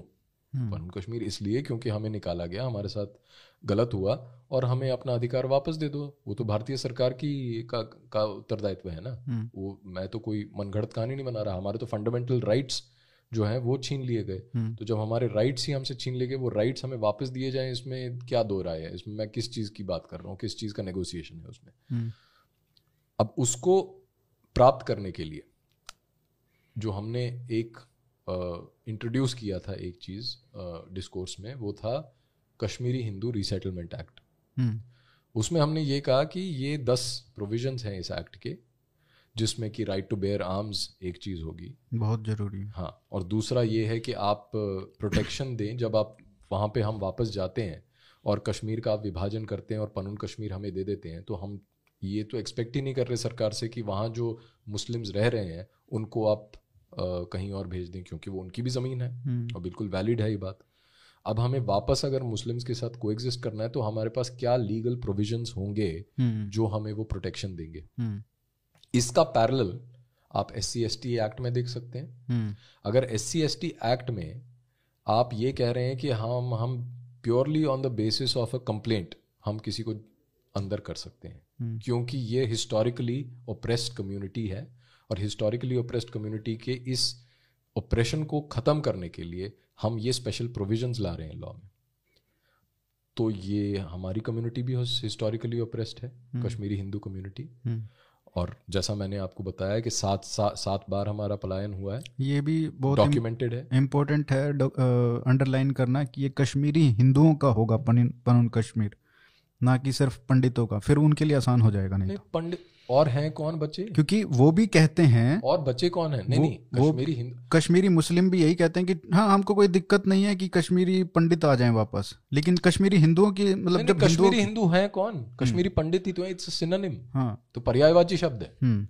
कश्मीरी पंडित और ये तो मतलब पता नहीं किस तरह की ये मिथ्या फैली हुई है ये सब बोल के कि कश्मीरी पंडित एक चीज़ है कश्मीरी हिंदू अलग चीज़ है। Kashmiri Pandit is Kashmiri Hindu Kashmiri Hindu is Kashmiri Pandit. हम्म। इसमें बिल्कुल भी कोई डाउट नहीं है कोई एम्बिग्विटी नहीं है इस चीज़ हम्म। में। जैसा आपने पहले बोला कि जो बचे ही थे वो ब्राह्मण थे और वही बचे हैं। तो कास्ट तो यहाँ मैटर ही नहीं करती। हम्म। ये तो नाम है ये तो लेबल है। Pandit because our community happen to be a community of scholars तो वो इसलिए उनका पंडित नाम स्टिक हो गया। हम्म। किसी राजा ने बोल दिया पंडित हैं तो पंडित हो गए। हम्म। अब ये कम्युनिटी का हिस्टोरिकल ऑपरेशन डॉक्यूमेंटेड है अनडिनाएबल है। उसके बाद भी आप कह रहे हैं कि हम ये लॉ पास नहीं कर सकते। क्यों नहीं पास कर सकते? क्योंकि वो रिकग्नाइज ही नहीं करेगी अ, जो जो लेजिस्लेचर है वो डिस्कस भी नहीं कर सकता इसको क्योंकि Hindu persecution does not exist because we are Hindus are in majority हम्म। तो आप देख रहे हो किस तरह का ये जो पूरा सिस्टम है जो पूरा जो लीगल सिस्टम है वो वो टोटली हिंदू विरोधी है। हिंदू विरोधी इसलिए क्योंकि वो हिंदू हिंदूज को अ, मान ही नहीं सकता कि इनके साथ कुछ गलत हो सकता है। ये तो हमेशा से ही ऑपरेसर ही रहे हैं। हम्म। और specially if you are a Brahmin और an upper caste S C S T act में जिस तरह की अट्रॉसिटीज हो रही हैं जिस तरह का गलत हो रहा है लोगों के साथ उनको अंदर करके डाल देते हैं based on nothing but a complaint वो इतना लो प्रोसिक्यूशन रेट है और ये सबको पता है एम्पेरिकली अवेलेबल डेटा में कि ये इसमें it's one of the lowest prosecution rates in any form of crime in India और फिर भी उसके ऊपर इतने सारे भाषण दिए जाते हैं और ये बोला जाता है कि ये गलत है वो गलत है और S C S T act की ज़रूरत है और उसको और और स्ट्रॉन्ग और ड्रेकोनियन और मुश्किल कर दिया जाता है लोगों के लिए ताकि समाज में जो जो जो दरारें हैं वो और गहरी हो जाएँ। इस तरह का काम चल रहा है। यहाँ पे एक केस है जहाँ पे एक कम्युनिटी आपके सामने आँखों आँखों के तले आपके उनको निकाल दिया पाँच लाख लोगों को निकाल दिया उसमें कोई डाउट नहीं है। और हम बोल रहे हैं कि हमारा Kashmiri Hindu resettlement act pass कर दो और उसमें कुछ ऐसे प्रावधान दे दो जैसे S C S T act में है। बोलते हैं ये कैसी बातें कर रहे हैं? ये तो एक्सट्रीमिस्ट हैं। हम्म। चलिए एक ये एक्ट हो गया एक मतलब एक्ट में एक प्रावधान ये हो गया कि S C S T act जैसा अ, उसमें प्रोविज़न होना चाहिए। दूसरा आपका राइट टू बियर आर्म्स हो गया। और क्या डिमांड्स बहुत हैं? उसमें बहुत सारी और डिमांड्स हैं जैसे कि जो डिस्ट्रेस सेल्स हैं उसको रिवर्स किया जाए।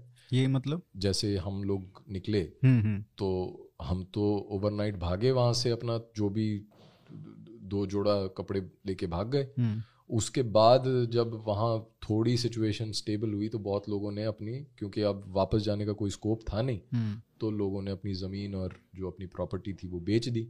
अब बेचने वाले कौन है? वो खरीदने वाले कौन है? वो आपके वही पड़ोसी हैं वही नेबर्स हैं वही जान पहचान वाले हैं जिनको पता है कि आप कभी वापस नहीं आने वाले। तो उन्होंने मुँह मांगी अ, मतलब जो उनको लगा कि हाँ थ्रू अवे प्राइसेस कि कुछ तो कुछ तो मिल जाए उसका तो वो this classical category of distress sale है। तो वो तो कंपनसेट वैसे हो जाएगा अगर पार्टीशन होगा कश्मीर का कश्मीर वैली का उसमें से जो पनून कश्मीर निकलेगा वो पूरी प्रॉपर्टी एक कलेक्टिव प्रॉपर्टी होगी ना कश्मीर हिंदूज की वो एक कंपनसेशन माना जा सकता है। वो तो मैं वही कह रहा हूँ ये तो ये तो प्रपोजल है। मैं कह रहा हूँ वो कैसे सरकार उसको उसके साथ नेगोशिएट कैसे करे? वो बोले कि हाँ इसको हम इस फॉर्म में देंगे हाँ, इसको इस फॉर्म में देंगे। बिल्कुल। मगर बेसिक चीज़ है कि कॉम्पनसेशन मिले। ठीक है। ठीक है तो ये चीज़ें जो है तो राइट टू बेयर आर्म्स हो गया डिस्ट्रेस सेल का रिवर्सल या कॉम्पनसेशन हो गया हम्म और स्पेशल प्रावधान हो गए कि आपने कंप्लेंट किया और आपकी कंप्लेंट को डायरेक्टली एफआईआर में कन्वर्ट करके जो अक्यूज है उसको आपने अरेस्ट कर दिया या एटलीस्ट डिटेन कर दिया? और एक सिक्योरिटी पूरे उस उस रीजन की। सिक्योरिटी पूरे उस रीजन की देखी जाए। हम्म। तो ऐसे हमने दस अ, ऐसे पॉइंट्स उसमें लिखे थे। बहुत ही क्विकली किया था मतलब उसमें कोई ज़्यादा शोध अभी हुआ नहीं है। हम्म। अ, उसकी ज़रूरत है आवश्यकता बिल्कुल है लेकिन मैं ये कह रहा हूँ कि ये बिल्कुल स्ट्रेट फॉरवर्ड एक्ट है जो हमने बोला था कि इसके साथ पनून कश्मीर को एक्टिवेट करने के लिए पनून कश्मीर की डिमांड को सीरियसली परस्यू करने के लिए आपको एक पैरल एक्ट चाहिए होगा। हम्म। और वो है resettlement of Kashmiri Hindu act तो इन दोनों को लेके अम, उसके बाद आप अगर पनून कश्मीर को क्रिएट करते हैं तो तब तो कोई सीरियस बात होगी ना। hmm. यहाँ तो ऐसा है कि यहाँ तो पनून कश्मीर के नाम पे एकदम डिसमिसिव एटीट्यूड है कि ये तो पागल है ये लोग क्या बोल रहे हैं? ऐसे कैसे हो सकता है? इनको किस बेसिस पे मिलेगा? भाई किस बेसिस पे मिलेगा? हमारी जगह है भाई। हम्म। और ये चीज़ हिंदुओं को समझाना ही बहुत बड़ी चुनौती है। हम्म। हिंदू ही नहीं मानने को तैयार क्योंकि जो एक कम्युनिटी जब डिफीटेड होती है ना तो उसकी मानसिकता ऐसी होती है कि हम तो डिजर्व ही नहीं करते जी। ये कैसे इनको कैसे मिलेगा? नहीं नहीं नहीं। मतलब सोच ही नहीं सकते। सोच ही नहीं सकते आप वहाँ तक। और ऐसा लगता है कि आप कोई एक्सट्रीमिस्ट हो जो ये बात मान रहे हो मांग रहे हो। आप, आप अपना अधिकार मांग रहे हो तो ये एक्सट्रीमिज्म है। ये तो मुसलमान वाली बात कर रहे हैं ये जो जिहादी वाली बात होगी हम्म। इसीलिए तो मेरा नाम आदिल तो ये ये रीजन कौन सा आइडेंटिफाई किया है जो पनून कश्मीर बन सकता है? देखिए वो रीजन तो पूरा वो अनंतनाग डिस्ट्रिक्ट से लेके बारामुल्ला तक और वो लंबा पूरा एक स्ट्रिप है जो जम्मू के साथ एडजॉइनिंग है। एंड पाकिस्तान पीओके से नहीं कनेक्टेड है। पीओके से नहीं। अच्छा। पीओके तो अलग इशू है। नहीं नहीं नहीं मैं ये कह रहा हूँ वहाँ तक उस हाँ, बॉर्डर वो- तक जाता है ना वो वो। वो ऐसे टर्न होता है मतलब अच्छा।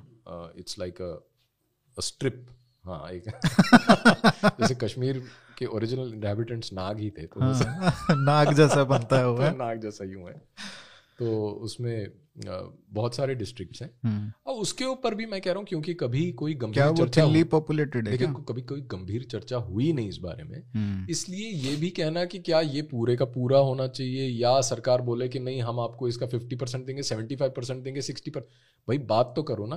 हम्म। अगर कोई उसमें गंभीरता हो उस चर्चा में उस डिस्कशन में तो फिर ये सब पॉइंट्स नुआंसेस निकल के बनाया है कि ये सोचा है इमेजिनेशन है कि भाई इस तरीके का होगा जी।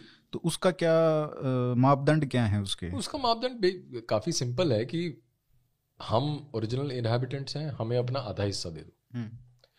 भले नहीं वही वही स्ट्रिप क्यों? इस साइड क्यों नहीं? वो क्यों- मैं पूछ रहा हूँ। क्योंकि वो भारत के साथ लगी हुई है ना। हम्म, दूसरी अच्छा। तरफ़ तो हमारे मित्रगण हैं पाकिस्तान से तो हम्म। उनके हम तो वहाँ बीच में फंस जाएँगे। अगर वो हुआ तो हम तो भारत के साथ लगा हुआ जो लद्दाख के साथ और लद्दाख और जम्मू के साथ जो लगा हुआ स्ट्रिप है हम्म, वो चाहते हैं। हम्म। तो इस पे बात कर ली हमने ये महत्वपूर्ण विषय था। इसमें आपने एक बात बोली कि भारतीय राज्य जो है उसकी जो इमेजिनेशन है वो हिंदू राज्य की हो तब ये जाके प्रॉब्लम्स हैं। सिर्फ़ यही नहीं बहुत सारी प्रॉब्लम्स हैं जो सॉल्व हो सकती हैं। हम अक्सर आधुनिकता, पश्चिमी आधुनिकता के ऊपर भी बात करते रहते हैं। तो उसके बहुत सारे चैलेंजेस हमको देखने को मिलते हैं, चाहे आप यूरोप, यूरो- यूरोप ले लो या यूनाइटेड स्टेट्स या वेस्टर्न वर्ल्ड पूरा। तो चाहे फैमिली का प्रॉब्लम है और वहाँ से जो वो स्ट्रक्चर टूटा है, कम्युनिटी का भी और फैमिली का भी और उससे फिर जो वोकनेस वाली आइडियोलॉजी जो स्ट्रेंथन जो हुई है जो हमारे बॉन्ड्स थे जो उनके बॉन्ड्स थे अपने रिलीजन के साथ वो टूटे हैं वो वीकन हुए हैं। तो इस तरीके की जो निहिलिस्टिक आइडियोलॉजीज़ हैं जो वोकनेस वाली और मार्क्सिज्म की जो फैल रही हैं वहाँ पे। तो इस तरीके के दुष्परिणाम हमको वेस्ट में देखने को मिल रहे हैं। उस तरीके के चैलेंजेस हम तो उतने अमीर हैं भी नहीं। अ, लेकिन अगर इसी राह पर अगर चलते रहे उसी को हम कॉपी करते रहे पश्चिमी आधुनिकता को। तो उसके दुष्परिणाम तो वही होने वाले हैं। तो उन चैलेंजेस को देखते हुए और जो हमको एक इमेजिन करना है कि हिंदू राज्य की स्थापना हो और उसके कंटूर्स क्या होंगे उस हिसाब से देखा जाए तो। आपके हिसाब से। तो आज के जो आज के युग की जो चुनौतियाँ हैं जो हम आधुनिक युग की जब बात करते हैं तो उसमें चुनौतियाँ इस प्रकार की हैं। एक तो इकोलॉजिकल पर्यावरण को लेके जो समस्या है, पर्यावरण का जो प्रदूषण जिस तरह से फैल रहा है और जिस तरह से जो नेचुरल नेचुरल बॉडीज़ हैं, वो या तो प्रदूषित होती जा रही हैं या वो बिल्कुल रिसीड कर रही हैं, जैसे स्नो लाइन्स रिसीड कर रही हैं। स्पीशीज़ का एक्सटिंक्शन ये बहुत बड़ी समस्या है जिसके बारे में भारत में बात भी नहीं होती। दूसरी चीज़ है कि जो वाइल्ड लाइफ है जो हम इसकी बात करते हैं वाइल्ड लाइफ है वो उसकी वो और ह्यूमंस का जो रहना है एक साथ वो को एग्जिस्ट कैसे करें? ये रिलेटेड प्रॉब्लम्स है तो इसको हम जनरली इकोलॉजिकल कैटेगरी में डाल देते हैं। हम्म, फिर बात है टेक्नोलॉजी की। कि technology has taken a life of its own और टेक्नोलॉजिकल चेंज जो है वो इस गति से हो रही है, इस रफ्तार से हो रही है कि हम उसे समझ नहीं पा रहे और उसका जो समाज पे जो उसका परिणाम होता है समाज की ऑर्गेनाइजेशन पे सोशल ऑर्डर पे, वो इतना गहरा और इतना फार फार रीचिंग है कि उसको समझना उसको कॉम्प्रिहेंड करना और उसके अनुकूल उसको उसका उत्तर देना उस, उसके रिस्पॉन्ड करना रिएक्ट करना वो भी कोई आइडिया नहीं है। हम्म, ऐसी अच्छा जॉब्स को लेके अब आर्टिफिशियल इंटेलिजेंस है वो आ गई जॉब्स ख़त्म हो रहे हैं हाँ। ऑटोमेशन इतनी मशीन लर्निंग चल रही है और जॉब्स नहीं हो पा रहे हैं पॉपुलेशन बढ़ रही है दूसरी तरफ़ से। अच्छा एंटी एजिंग भी आ रही है life human life span increase हो रहा है। तो इतनी सारी चेंजेस को तो प्रोसेस करना ही इम्पॉसिबल है। करंट सिस्टम में, जो जो ये मॉडर्न सेक्युलर सिस्टम है। तो कहीं ना कहीं आपको इसमें सीधा सीधा ये दिखाई देता है कि जो धर्म का उत्पीड़न हुआ, जो धर्म का त्याग कर दिया एक तरह से समाज ने, चाहे वो वॉलंटरी था, चाहे वो हमारे ऊपर थोपा गया बाय सर्कमस्टेंसेस पर उसके कारण ऐसी स्थिति आ गई है कि हम इसको प्रोसेस ही नहीं कर पाते हम, हमारे पास हमारा कोई व्यू नहीं है इन चीज़ों को लेके। और अब जिस तरह दुनिया जा रही है, उस तरह हम भी चल रहे हैं। तो इसका एकमात्र समाधान ये है, और समाधान बोलें या इसको डील करने का? क्योंकि समाधान तो ये प्रॉब्लम इतनी बड़ी है कि आप शायद इसका कोई ऐसा सोल्यूशन भी क्लियर कट आप कभी आर्टिकुलेट कर नहीं सकते। लेकिन इसको डील कैसे करें इस चीज़ को? आपका टेक्नोलॉजी को लेके क्या व्यू है? सिविलाइजेशनल व्यू क्या है? हिंदू समाज किस तरह से टेक्नोलॉजी को अडॉप्ट करना या उसको रिजेक्ट करना? उसका जो डिसीज़न मेकिंग है, वो निर्णय होता कैसे है?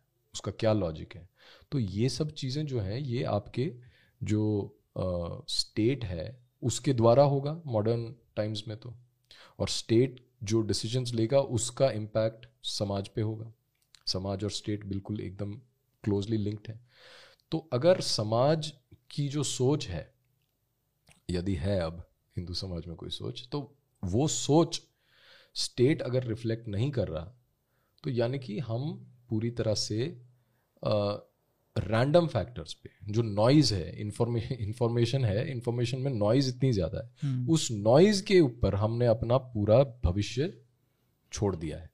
और जो हमारे आ, आने वाली पीढ़ियाँ हैं उनके वो जब हमसे वो वापस देख के प्रश्न करेंगे कि इन्होंने क्या किया तो हम ऐसी we will cut such a sorry figure कि इन लोगों को पता ही नहीं था ये कर क्या रहे थे तो उस चीज़ के उनको लिए क्या पता होगा नहीं, मैं तो कह रहा हूँ कि मतलब जो भी है मतलब हमेशा आप पीछे देख के दूसरों को हाँ। हम भी तो यही कर रहे हैं ना हाँ कि गांधी ने नेहरू ने ये हम्म। किया तो आज क्या कर रहे हैं वही मेरा पहले भी हम्म। वही मैं कह रहा था कि कि आज की बात तो कर लो पहले। हम्म, हम्म, लेकिन बात यह है कि आप अगर अपने बच्चों के लिए ऐसा ऐसा संसार छोड़ के जाते हैं जो जो रहने लायक ही नहीं है तो फिर आपने मतलब आपका योगदान क्या है इस सिविलाइजेशन में?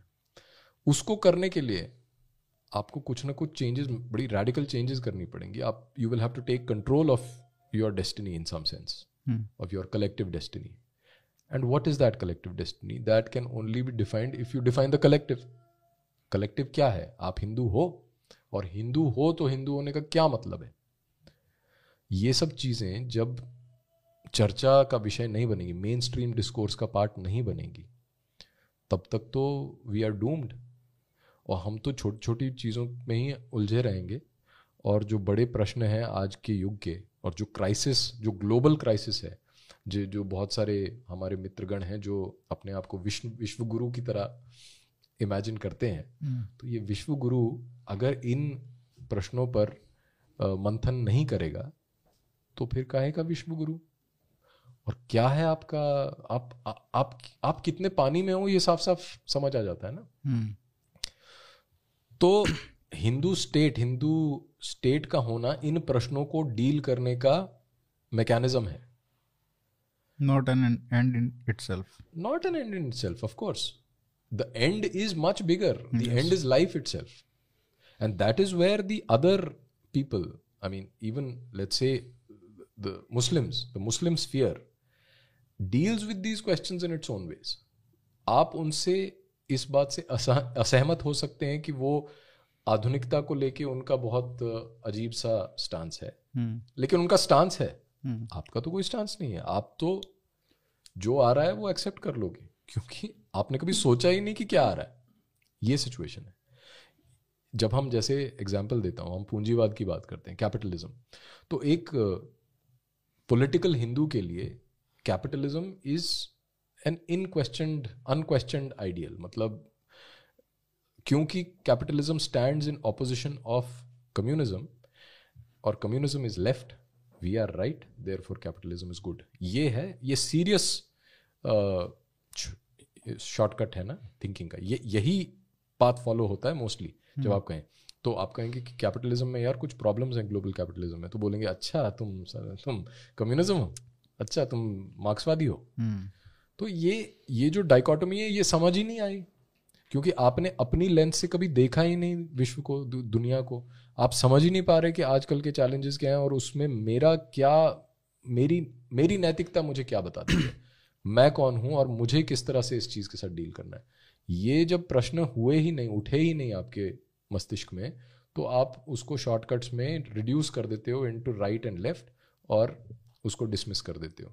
और बोलते हो कि एकमात्र मेरे पास इन सब चीज़ों का उपाय है कि मैं वोट करने चला जाऊँ और मैं इस पार्टी को वोट करूँ। और आपसे अगर कोई पूछे कि भाई पार्टी वार्टी छोड़ो, इन चीज़ों के बारे में बात करो, अरे तुम तो मतलब तुम तो एजेंट हो, तुम तो ये हो, तुम तो वो, ऐसे टाइप का डिस्कोर्स चल रहा है। तो Hindu state is extremely it's a non negotiable as far as our future is concern ये तो मुझे दिखाई देता है। और मैं अपनी तरफ़ तरफ़ से उसको बेस्ट आर्टिकुलेट कर सकता हूँ, अपने लिमिटेड मीन्स में ये बोल सकता हूँ कि ये होना चाहिए, वो होना चाहिए। पर मुझे पता है कि ये जो इसका पूरा, इसकी परिकल्पना है, ये के एक एक व्यक्ति का काम नहीं है, ये एक इंडिविजुअल नहीं कर सकता, इसके लिए एक पूरी मूवमेंट होनी चाहिए। और तभी उससे एक इमरजेंट सोल्यूशन निकलता है, एक इमरजेंट जो रियलिटी है, उसमें इन सब प्रश्नों के उत्तर कहीं ना कहीं हमें दिखाई देने शुरू होंगे। ये लॉन्ग टर्म गेम है। जो मैंने एक वीडियो में इन्फिनिट गेम की बात की थी, ये इन्फिनिट गेम है। ये छोटी गेम नहीं है। जैसे कश्मीर को लेके जब लोग बोलते हैं कि वहाँ पे पाँच उग्रवादियों को मार दिया, पाँच आतंकवादी मारे गए तो क्रिकेट स्कोर की तरह चलता है।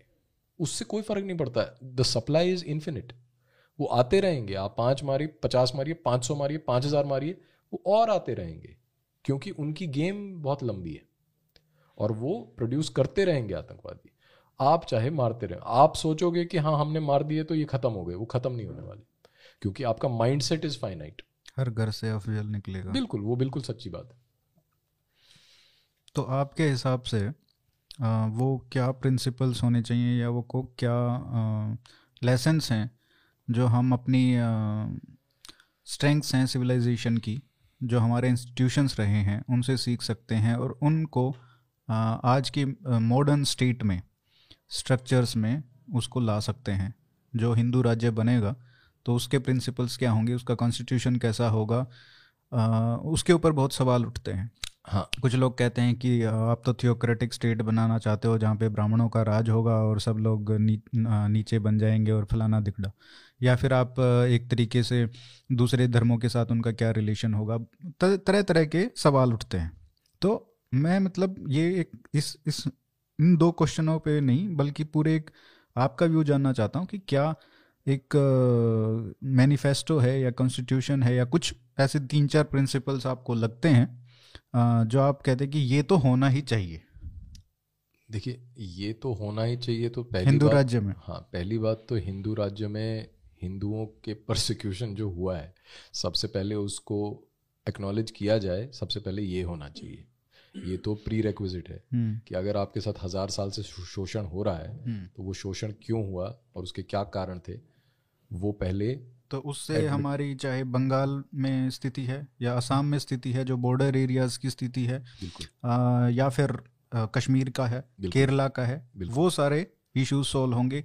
और जब हम हिंदू प्रोसिक्यूशन सिर्फ़ यहीं नहीं बाहर भी रिकॉग्नाइज करेंगे तो जो सीए आएगा सिटीजनशिप अमेंडमेंट एक्ट आएगा वो भी एक अलग डॉक्यूमेंट होगा। बिल्कुल। उसमें सिर्फ़ आप हिंदुओं को बाहर से जिनका प्रोसिक्यूशन हो रहा है सिर्फ़ उन्हीं को आने की हाँ, इजाज़त भी देंगे। और क्योंकि आपके एक लॉन्ग टर्म विजन होगा हम्म। कि आपको इस तरह का समाज चाहिए सौ साल बाद हम्म, तो आपकी हर एक्टिविटी उसके साथ अलाइंड होगी। हम्म, और आपको फिर वैलिडेशन मीडिया में नहीं चाहिए आपको वैलिडेशन फॉरेन कंट्री या यूएसए का अप्रूवल नहीं चाहिए हम्म, मॉडर्निटी का अप्रूवल नहीं चाहिए। आपको पता है कि आपको क्या चाहिए और उसके अनुसार आप प्लान कर रहे हैं और आपको क्लैरिटी है सबसे पहले तो।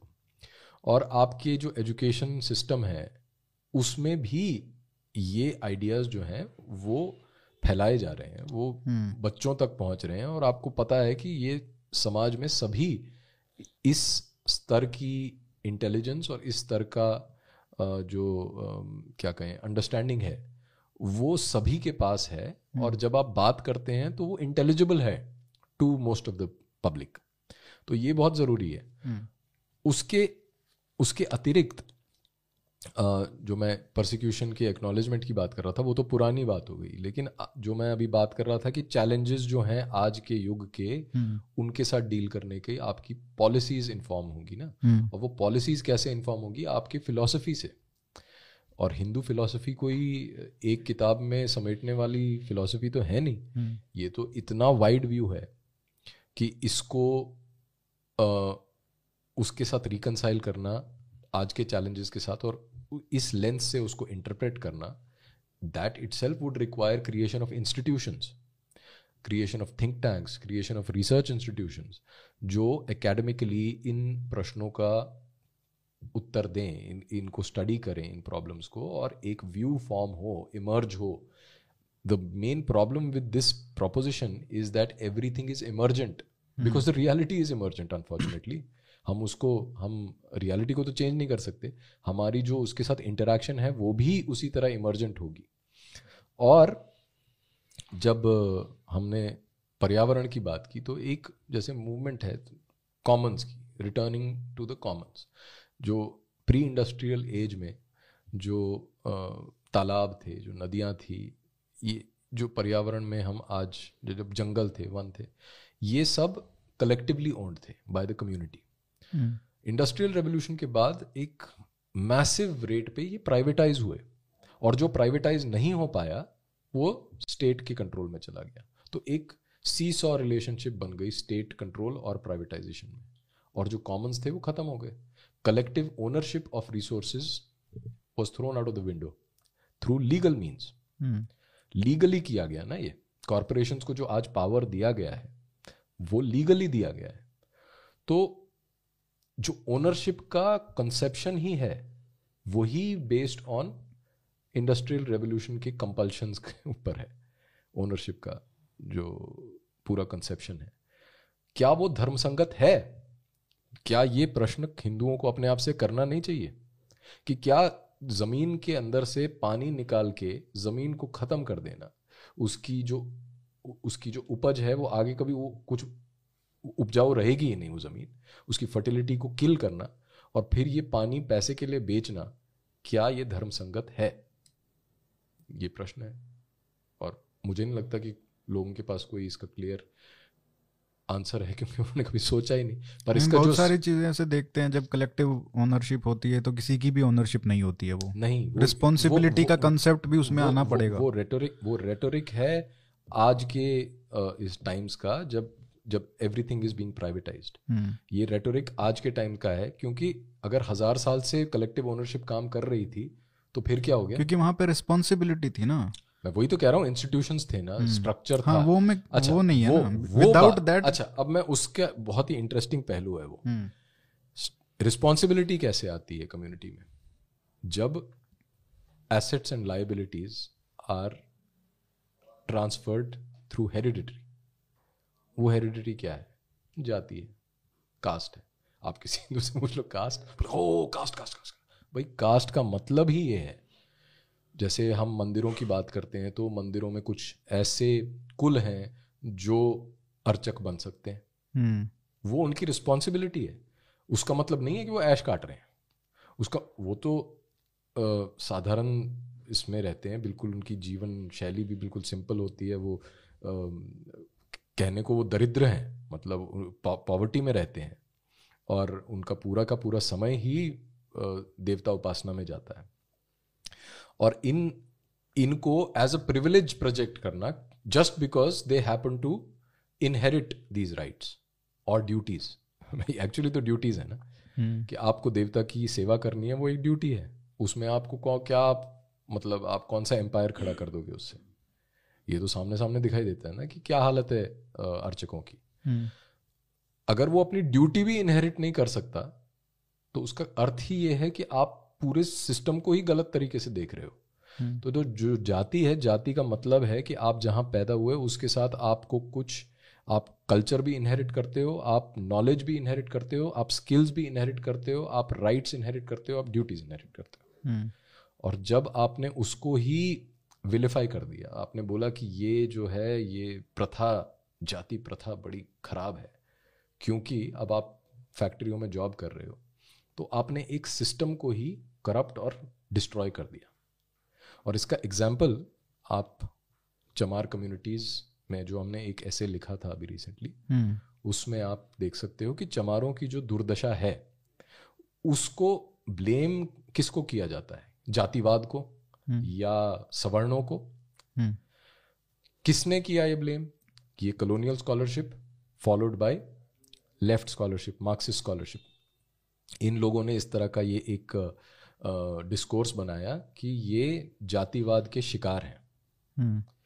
लेकिन अगर आप चमार कम्युनिटी की के इतिहास को देखें और किस तरह से वो एक well integrated part of Hindu society से कैसे वो दुर्दशा में झुग्गियों में जैसे धारावी है वो इन्हीं चमारों की माइग्रेशन पूरा एक विस्तार से एक बार इतिहास अगर बता सकें तो, तो देखिए ये, ये स्थिति कैसे बनी?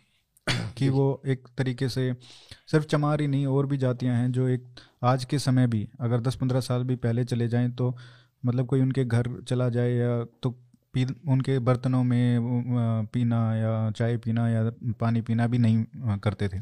तो इस तरीके का जो आज तक डिस्क्रिमिनेशन है। ये दो अलग चीज़ें हैं। ये हाँ। डिस्क्रिमिनेशन देखिए छुआछूत जो हमारे जो हाँ। जो छुआछूत है हम्म। वो इंटरकास्ट कम है और इंट्राकास्ट भी ज़्यादा है। इंट्राकास्ट हम्म। मीन्स कि जो विद इन अ कास्ट जो सब कास्ट हैं उनके बीच में ज़्यादा होता है। क्योंकि प्री इंडस्ट्रियल समाज में interaction between different varnas was very clearly defined कि ये ही ये बाउंड्रीज हैं। इन बाउंड्रीज में इंटरेक्शन होगी। हम्म। और उसके रूल्स डिफाइंड है। मतलब प्रिटी मच फिगर्ड आउट पर जो विद इन द कम्युनिटी उसमें ऑटोनॉमी बहुत है विद इन द कास्ट और विद इन द कास्ट में कोई ऐसा समाज है जो दूसरे के साथ नहीं उनकी अपनी हिस्ट्री है लैंड डिस्प्यूट्स हैं hmm. उनके आपस में शादी नहीं करते किसी किसी ने किसी का कुछ बिगाड़ दिया होगा पहले तो वो उनका कंटिन्यू चलता आ रहा है जैसा हर समाज में होता है। और उसकी वजह से उनके बीच की जो भेदभाव जिसको आज हम कहते हैं पर उनकी अपनी प्रेफरेंसेस हैं कि हम उनके साथ बैठ के नहीं खाएँगे इनके साथ बैठ के नहीं खाएँगे। वो एक तरह का अनटचेबिलिटी है और वो स्पॉन्टेनियस है और उसमें caste higher is not involve जहाँ कास्ट हायर है उसमें भी बहुत सारे न्यूआंसेस हैं। मैं ये नहीं कह रहा कि बिल्कुल प्रेजुडिस नहीं, नहीं है। प्रेजुडिस हम्म, हम्म। भी एक कारण है। हम्म। और वो कुछ सर्कमस्टेंसेज में प्रेजुडिस हो सकता है पर बहुत बहुत जगहों पे ऐसा नहीं होता। जैसे कि आ, मैंने पहले भी किसी पॉडकास्ट में बोला था कि जब आप किसी कोई मंत्र अनुष्ठान लेते हैं और मंत्र अनुष्ठान में आपको खाने पीने का कुछ बहुत स्पेसिफिक रूल्स फॉलो करने पड़ते हैं। तो आप नहीं खाते किसी के हाथ का। और उसमें ज़रूरी नहीं है कि ये जाति मतलब गायत्री मंत्र का अनुष्ठान लेंगे तो आप अपनी माता और पत्नी के अतिरिक्त किसी के हाथ का बना हुआ नहीं खा सकते। तो हम्म। क्या ये डिस्क्रिमिनेशन है? कोई कोई लेके आएगी कोई महिला तो हम बोलेंगे कि नहीं ये महिलाओं के अगेंस्ट डिस्क्रिमिनेशन है। नहीं खाना भाई मुझे। तो इस तरह का भी जो सोशल uh, रियलिटीज़ हैं उसको आप छुआछूत में मोल्ड uh, कर देते हो और वो बोलते हो कि ये कास्ट की प्रॉब्लम है। बट बट बेसिकली कास्ट है क्या? ये समझने वाली बात है ना। क्यों caste why does caste refuse to go because it is deeply deeply ingrain why is it deeply ingrain because it is a biological reality जो जाति है वो बायोलॉजिकल है। और जो it is an extension of family तो यदि आप परि, आज आप कह रहे हो कि जाति को खत्म कर दो कल को आप कहोगे कि परिवार को खत्म कर दो और जैसा चलता भी है कहीं जगह। कल को क्या? आज ही कह रहे हैं। कह रहे हैं ना? और वो इसीलिए हो रहा है कह नहीं रहे तो कम से कम ऐसी पॉलिसीज़ लेके आ रहे हैं जिससे खत्म होगा। एब्सोल्युटली एब्सोल्युटली तो आपका जो ओरिजिनल प्रश्न था मैं उस पर वापस जाता हूँ वो है चमार। तो चमार जो थे वो हमने अपने ऐसे में भी डॉक्यूमेंट किया है कि महाराष्ट्र में चमार महार कम्युनिटी थी जिससे डॉक्टर बी आर अंबेडकर भी आते हैं। और ये महार कम्युनिटी जो थी ये बारह बलूतेदार जो बारह सर्विस प्रोवाइडिंग कास्ट्स हैं उनका पार्ट थे। उसमें कारपेंटर्स हैं उसमें गुराव हैं उसमें मोची हैं उसमें माली हैं ऐसे अन्य। तो अलग अलग जगह पे इसमें भी कोई यूनिफॉर्मिटी नहीं थी। हम्म। कोई बाइबल में नहीं लिखा हुआ कि यही बारह होंगे। तो अलग अलग जगह अलग अलग ये बारह बलूतेदार थे। वो भी बारह कई जगह तेरह भी हो सकते थे लेकिन इनको बोला बारह जाता है। हम्म। तो इसमें क्या था कि एक बाटर सिस्टम से चलता था कि आज आप जिस गाँव में सर्विस दे रहे हैं उस गाँव के किसी पर्टिकुलर फैमिली से आप कनेक्टेड हो। हम्म। और वो आपके जजमान है। इसको नॉर्थ में जजमानी सिस्टम भी बोलते हैं। वो आपके जजमान है। आपकी उनके बीच की जो ट्रांजैक्शंस हैं वो बिल्कुल क्लियरली डिफाइंड है।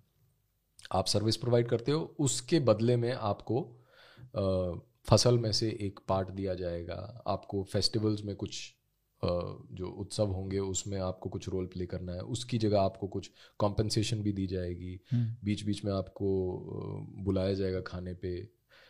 ये सब चीज़ें गाँव में जो चलता रहता था उसका पार्ट है। जब कोई आपकी हर हर घर में तब गाय होती थी तो पेस्टोरल इकोनॉमी में तो गाय का एक सेंट्रल रोल है ही। तो गाय जब मर जाती है तो गाय तो एक बिल्कुल परिवार के सदस्य की तरह पाली जाती थी। आज भी कई जगह होता होगा। जब गाय मर जाती है तो उसके शव पे अधिकार केवल आपके बलूतेदार महार का ही है। आप वो किसी और को नहीं दे सकते। बेचने का तो सवाल ही नहीं। तो उस गाय के शव को लेके चमार जाएगा और वो उसको, उसकी ट्रीट करेगा, उसकी खाल उतार, उधेड़ेगा और फिर उसको टैनिंग करेगा और टैनिंग का भी नेचुरल केमिकल्स यूज़ करके, जो प्लांट बेस्ड डाइज हैं, वो यूज़ करके उसको टैन करेगा। फिर उसके बाद उसके जूते, चप्पल बैग इत्यादि वो सब बनेंगे। और ये जो चीज़ें हैं, ये क्या ये चमार बनाएगा, कहीं जगह महारी बनाएगा, कहीं जगह मोची अलग कास्ट होगी, वो बनाएगा, वो अपने लिए रख देगा, कुछ अपने जजमान को दे देगा, बाकी सरप्लस वो मार्केट में बेच देगा। ऐसा सिस्टम चल रहा था फॉर सेंचुरी, सदियों से ये चल रहा था। फिर इंडस्ट्रियल रेवोल्यूशन होती है और इंडस्ट्रियल रेवोल्यूशन के साथ कोइंसाइड करता है, उसके बाद ही उपनिवेश जो ये मतलब कॉलोनियलिज्म, कॉलोनियल एरा शुरू होता है। तो ब्रिटिश जो है, ईस्ट इंडिया कंपनी, वो भारत में आती है और वो देखती है कि यहाँ कितने, कैटल लाइफ स्टॉक कितना ज़्यादा है। हम्म। एक तो वैसे ही वो यूरोप से आते हैं वहाँ तो जानवर भी कम है कठिनाई भी है मतलब weather conditions are not that favourable तो यहाँ पे तो हंसता खेलता मतलब हम्म। पूरा देश ही फर्टाइल और एकदम लाइफ स्टॉक से भरा हुआ है तो यहाँ पे वो देखते हैं और वो कहते हैं यहाँ पे अपॉर्चुनिटीज़ हैं तो वो छोटे छोटे जगहों पे वो फैक्ट्रीज लगाना शुरू कर देते हैं। अब फैक्ट्रीज जब वो लगाते हैं उस उनको रॉ मटेरियल क्या है उनके लिए? वो डेड एनिमल अब कोई अपना जानवर बेचने को तैयार नहीं। क्यों? क्योंकि एक तो वो पूजनीय है और फिर बलूतेदारी में तो उसका अधिकार किसी और का है। हम्म। तो ये चल रहा है। धीरे धीरे वो पुश करते हैं। उनको चाहिए अपना रॉ मटेरियल तो वो देखते हैं कि अच्छा जो मुसलमान हैं उनके लिए गाय पूजनीय नहीं है। तो वो बेच सकते हैं। तो इस तरह से जो लेदर इंडस्ट्री की शुरुआत है तब से ही मुसलमान इसमें सक्रिय हैं और तब से ही वो डोमिनेंट भी हैं। हम्म। क्योंकि उनके लिए गाय पूजनीय नहीं है और वो उसको मार सकते हैं जैसे अन्य जानवरों को मारते हैं। इसमें हिंदू मर्चेंट्स पीछे रह जाते हैं और फिर आता है दौर फैमिन्स का सूखे अकाल पड़ने शुरू हो जाते हैं। वो इंजीनियर्ड है या नहीं है मैं उसमें नहीं जाऊँगा। हम्म। पर उससे जो जानवर हैं वो मरने लग जाते हैं। बहुत सारे जानवर मरते हैं। और हिंदुओं के लिए अब नॉर्मल हो जाता है कि जो जानवर हैं उनको पैसों के लिए ब्रिटिशर्स को बेचना फैक्ट्रियों को। और उसके एक्सचेंज में पैसे मिलना। और कई लोग तो अपने ज़िंदा जानवर भी बेचना शुरू कर देते हैं। हम्म। चाहे वो स्लॉटरी हो उनको पता है लेकिन वो अपनी आँख मूंद के उसको बेच देते हैं दिल पर पत्थर रख के क्योंकि हालत ऐसी है। उनको बचना है उनको खाना है कुछ। तो वो इनको बेचना शुरू कर देते हैं। यहाँ पे काउ स्लॉटर पहली बार नॉर्मलाइज होता है हिंदू सोसाइटी में। नहीं तो वो तो कोई सोच नहीं सकता था अब जब आपने अपना जानवर बेच दिया या मरा हुआ जानवर ही बेच दिया, उसकी खाल बेच दी पैसे के लिए तो जिसका अधिकार था उस पर जो चमार है, उसका क्या होगा? तो उसके पास रॉ मटेरियल नहीं है। उसकी रोजी रोटी उससे छिन गई। रोजी रोटी छीन, छीने जाने के कारण उसके पास और कोई विकल्प नहीं रहता और वो फैक्ट्रियों में मजदूरी करने के लिए जाता है। और ये फैक्ट्रियाँ कौन ओन करता है या तो अंग्रेज़ ओन करते हैं या मुसलमान ओन करते हैं और ये पूरी जो व्यवस्था है सैकड़ों साल की हज़ारों साल की बारह बलूतेदारी की हम्म। ये डिसरप्ट हो जाती है हम्म।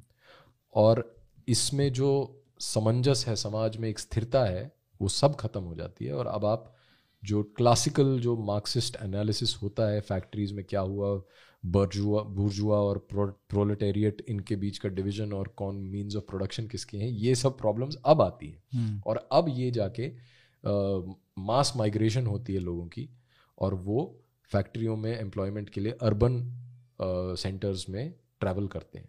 और वहाँ इनकी जो रहने की स्थिति है वो इतनी खराब होती है कि वो अब झुग्गियों में रहते हैं। और जो धारावी है जैसा धारावी जो एशिया का सबसे बड़ा स्लम क्लस्टर है ये चमारों ने ही शुरू जो चमार थे जो बेचारे वहाँ से गाँव से ट्रैवल करके शहरों में मुंबई आए थे मुंबई में इतनी दयनीय स्थिति में थे कि इनको इन झुग्गियों में रहना पड़ा और वहाँ से धारावी की शुरुआत होती है। और ये फैक्ट्रियाँ किसकी थी? ये फैक्ट्रियाँ मैन एंड मर्चेंट्स की थी जो मुसलमान थे। हम्म। मुसलमान ओनर थे इन लेदर फैक्ट्रीज के जहाँ पे ये मजदूरी करते थे। और जो स्लम्स हैं इंडिया में उनकी भी शुरुआत इन्हीं कारण होती है। इसमें कोई कास्टिज्म का कोई रोल ही नहीं है। हम्म। और आ, उसके बाद जो successive policies of the government ये तो लंबा इशू है मैं इसको संक्षिप्त में वाइंड अप करूँगा। ये जो successive policies of the government have looked at it as a capitalist enterprise किस तरह से इनको अच्छा चलो ये ये ऑलरेडी स्किल्ड हैं ये जातियाँ इनको हम स्मॉल स्केल वो दे देते हैं। लेकिन वो कभी एक बार डिसरप्शन के बाद तो सक्सेसफुल हाँ, हो नहीं पाया सक्सेसफुल हम्म। हो नहीं पाया और जैसे जैसे मल्टीनेशनल कॉरपोरेशन आई अब लेदर इंडस्ट्री की जो डिमांड है लेदर की जो डिमांड है ग्लोबल डिमांड वो बहुत हाई है हम्म। सब लोग सबको लेदर चाहिए जूते चाहिए बैग्स चाहिए ये बिल्कुल कॉमन प्लेस आइटम्स हो चुके हैं हम्म। लेकिन लेदर बनाने का जो प्रोसेस है वो इतना टॉक्सिक है और इतना एनवायरमेंटली डेंजरस है कि उसमें अगर आप एनवायरमेंटल नॉर्म्स का ख्याल करते हुए आप उसको प्रोडक्शन वैसे बनाएँ तो लेदर के प्राइसेस तो दस गुना बढ़ जाएँगे। हम्म। और वो बढ़ जाएँगे तो कोई अफोर्ड नहीं कर पाएगा। अफोर्ड नहीं कर पाएगा तो इंडस्ट्री को लैप्स हो जाएगी। इसलिए एनवायरमेंटल नॉर्म्स को गोली मार के थर्ड वर्ल्ड में भारत जैसी जगहों पे ये लेदर इंडस्ट्री इतनी थ्राइव कर रही है कानपुर हो या अब अंबूर हो, चेन्नई के पास या ऐसी जगहें जो हैं, जो इंडस्ट्रियल टाउन्स हैं, जहाँ पे वर्किंग कंडीशंस भी पूरे हैं, जहाँ पे जाते ही नाक बंद करनी पड़ती है, इतना ज़्यादा बदबू आती है, जहाँ पे लोग ऐसे रिपोर्ट्स आए हैं जो कि जो वहाँ पे काम करने वाले लोग एसिड टैंक्स में मेल्ट हो गए हैं और उनको कवर अप करने के लिए मीडिया को पैसे वैसे खिलाए दिए जाते हैं। ये सब चीज़ें जो हो रही हैं आज, क्या ये शोषण नहीं है? और इसकी ज़िम्मेदारी किसकी है? क्या ये जातिवाद के कारण है? तो इन इन समस्याओं का समाधान स्लोगनियरिंग नहीं है। एनाइलेट कास्ट ये नहीं है। इन समस्याओं का समाधान है कि पहले जिस तरह कश्मीर की प्रॉब्लम को पहले करेक्टली फ्रेम करो और फिर उसके हम मैं ये थोड़ी कह रहा हूँ कि फैक्ट्रियाँ बंद करो ये करो वो करो। मैं तो कह रहा हूँ कि पहले प्रॉब्लम को रिकग्नाइज करो पहले उसको हम्म। सही से फ्रेम करो उसके बाद बात करो। मेरिटोक्रेसी को लेके जो अंधविश्वास है लोगों में। तो मैंने कहीं पढ़ा एक जगह पे कि मेरिटोक्रेसी जो है कि आपकी प्रतिभा के अनुसार आपको समाज में आपका स्तर होगा जो आपका सोशल हम्म, स्टेटस हम्म। है। Meritocracy is not a remedy for inequality it is an excuse for it समझ रहे हैं कि मैं ये कहता हूँ कि सब कुछ इक्वल इक्वल अपॉर्चुनिटी दे दी। अगर मैं इक्वल अपॉर्चुनिटी दे भी देता हूँ समाज में तो वो अपॉर्चुनिटी एनकैश जब होगी तो जो जिसकी जो प्रतिभा का स्तर है उसके अनुसार ही तो वो सक्सीड करेगा। हम्म। तो जो ये प्रतिभा का स्तर में जो डिफरेंस है the native talent which differs from an individual from individual to individual where does it come from इसका तो कोई जवाब नहीं है ना जो वेस्टर्न थॉट है फॉर एग्ज़ाम्पल उसमें या मॉडर्न थॉट में कोई जवाब नहीं है ना। इसलिए आप स्ट्रगल करते रहोगे या जॉन रॉल्स कुछ बोलेगा फ्रीडरिक हायक कुछ बोलेगा और वो किसी तरह से इस क्वेश्चन को नेगोशिएट करेंगे कि हाँ ठीक है, जैसे हायक बोलेगा कि हाँ आप एक्सपेक्ट ही मत करो कि इक्वालिटी कभी होगी। ये तो मार्केट फोर्सेस जो चलेंगे जैसे फ्री मार्केट में वो उसी के अनुसार सोसाइटी में डिस्ट्रीब्यूट होगा वेल्थ और इनक्वालिटी तो रहेगी। जॉन रॉल्स जॉन रॉल्स बोलेगा कि नहीं नहीं आपको जो नीचे के स्तर पे लोग हैं उनको आपको हेल्पिंग हैंड देना पड़ेगा। क्योंकि after all a talent is arbitrary मतलब you are talented not because of your own doing ultimately you have circumstances. circumstances. Or you could say that you have inherited some talents. That's a, a tricky area to go into right now but i'm just saying that वो एक fact है। अब उसमें genetics का क्या role है क्या नहीं है उसको हम साइड कर देते हैं। बट आई एम सेइंग कि meritocracy itself is a problem वो रिकग्निशन कहाँ है? तो आप वर्ण व्यवस्था को आप जितना भी गाली दे दो। बट वर्ण व्यवस्था तो अब प्रैक्टिकली डेड है ना। प्रैक्टिकली डेड कैसे है? आप प्रैक्टिकली वो डेड तभी हो सकती है जब आप इसको पूरी तरह कैंसिल कर दो इस बात को हम्म। कि आप कुछ चीज़ें इनहेरिट कर सकते हो और it is desirable to inherit some form of culture some some skills right आगे अगर समाज स्थिर हो जाता है स्थिर किसी भी सेंस में हो सकता है कि अगर जॉब्स रहे ही नहीं अगर ऑटोमेट हो गया सब कुछ हम्म। और जॉब्स ट्वेंटी परसेंट रह जाते हैं जो आज की लेवल के हैं अगर केवल बीस प्रतिशत जॉब्स हैं और बाकी का अस्सी प्रतिशत समाज बेरोजगार है तो उसके लिए लाइफ में मीनिंग क्या बचेगा? जब तक आप कुछ ना कुछ फॉर्म ऑफ़ कल्चर को इनहेरिटेंस के रूप में उसकी विरासत में आप उसको नहीं देते। तो दीज नहीं आर मैं आज की बात कर रहा हूँ अगर आज कौन इनहेरिट करके मान लो एस्पिरेशन जो है ना वो यूनिफॉर्म हो गई हैं मोस्टली अब ऐसा नहीं है कि अ, अगर कोई कर भी रहा है इनहेरिट करके या तो मजबूरी में कर रहा है। क्योंकि एस्पिरेशन है कि पैसा कमाना है फेम कमाना है या डॉक्टर बनना है इंजीनियर बनना है ये इस तरीके की जो एस्पिरेशन है ना वो सेम हो गई है बिल्कुल सही बात है और ये ये इसमें थोड़ी मेरिटोक्रेसी इसलिए है क्योंकि सिस्टम्स भी यूनिफॉर्म है नेशनलाइज्ड हो गए हैं मैं वो नहीं कह रहा हाँ। मैं हाँ। कह रहा हूँ वो तो ठीक बात है हाँ। लेकिन क्या ये अ, हमेशा के लिए रहेगा क्या is this a permanent arrangement it is not वो क्लियरली बहुत चेंज बहुत फास्ट चेंज हो रहा है ना ये तो कोलैप्स हो रहा है ना हमारी आँखों के सामने तो मैं ये नहीं कह रहा I am not an advocate for getting वर्ण व्यवस्था back.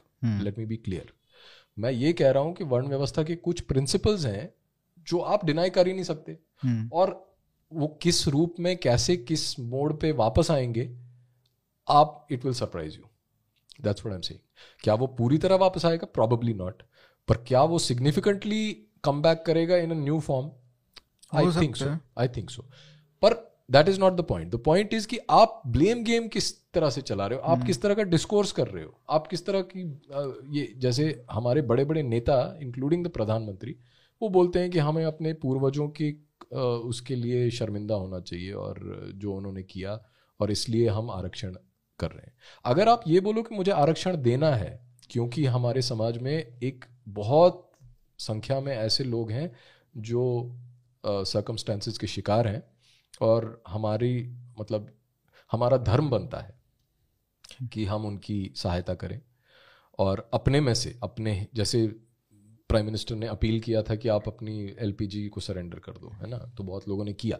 तो वो वॉलंटरी वो जो गिविंग है उस स्पिरिट से अगर आप वर्ण ये आरक्षण की पॉलिसी बनाते हैं तो मुझे उसमें कोई प्रॉब्लम नहीं है पर्सनली हम्म, लेकिन अगर आप इस बेसिस पे बनाते हैं कि आप गिल्ट ट्रिप कर रहे हैं पूरे समाज को कि ये ऐसा हुआ तो भाई मैं तो पढ़ा आपको लिखा हूँ। के भी दुष्परिणाम तो पड़े पड़ेंगे पहले- उनकी बात नहीं और। पहली बात आपको पहले आप कन्विंस ही नहीं कर सकते। मैं मैं चार किताबें पढ़ के आपको बोल दूँगा कि गलत है आप। हम्म, आप गलत बोल रहे हो। और उसकी कॉन्सिक्वेंसेज जो है वो मुझे भुगतने हैं ना।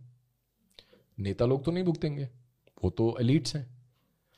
तो तो ये ये कॉन्वर्सेशन बहुत ज़रूरी हैं। अगर हम कास्ट को लेके चलें कि कास्ट क्या है और कास्ट का हिंदू राष्ट्र में क्या रोल होगा for example these are difficult question admittedly very difficult to answer but पहले दोनों चीज़ों को क्लियरली कंसेप्चुलाइज किया जाए।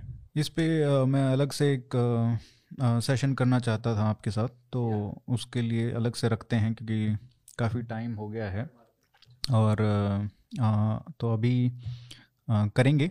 हाँ जी हाँ जी। आपकी पुस्तक आ रही है तो उसमें मेरे ख्याल से कितना टाइम लगेगा? जी वैसे तो मैं एक मजदूर हूँ तो इसलिए मैं मजदूरी में मेरा ज़्यादा समय जाता है तो किताब लिखने के लिए जो समय निकालना पड़ता है वो मैं निकाल नहीं पाया। पर हम्म। इस साल पूरा प्रयत्न ये है कि इस साल आ जाए। इस साल मतलब टुवर्ड्स द मिडिल और एंड ऑफ़ दिस ईयर अगर एंड में हुआ तो फिर पहले करना पड़ेगा। हाँ। जाति के ऊपर एक विस्तार से चर्चा करेंगे। जी।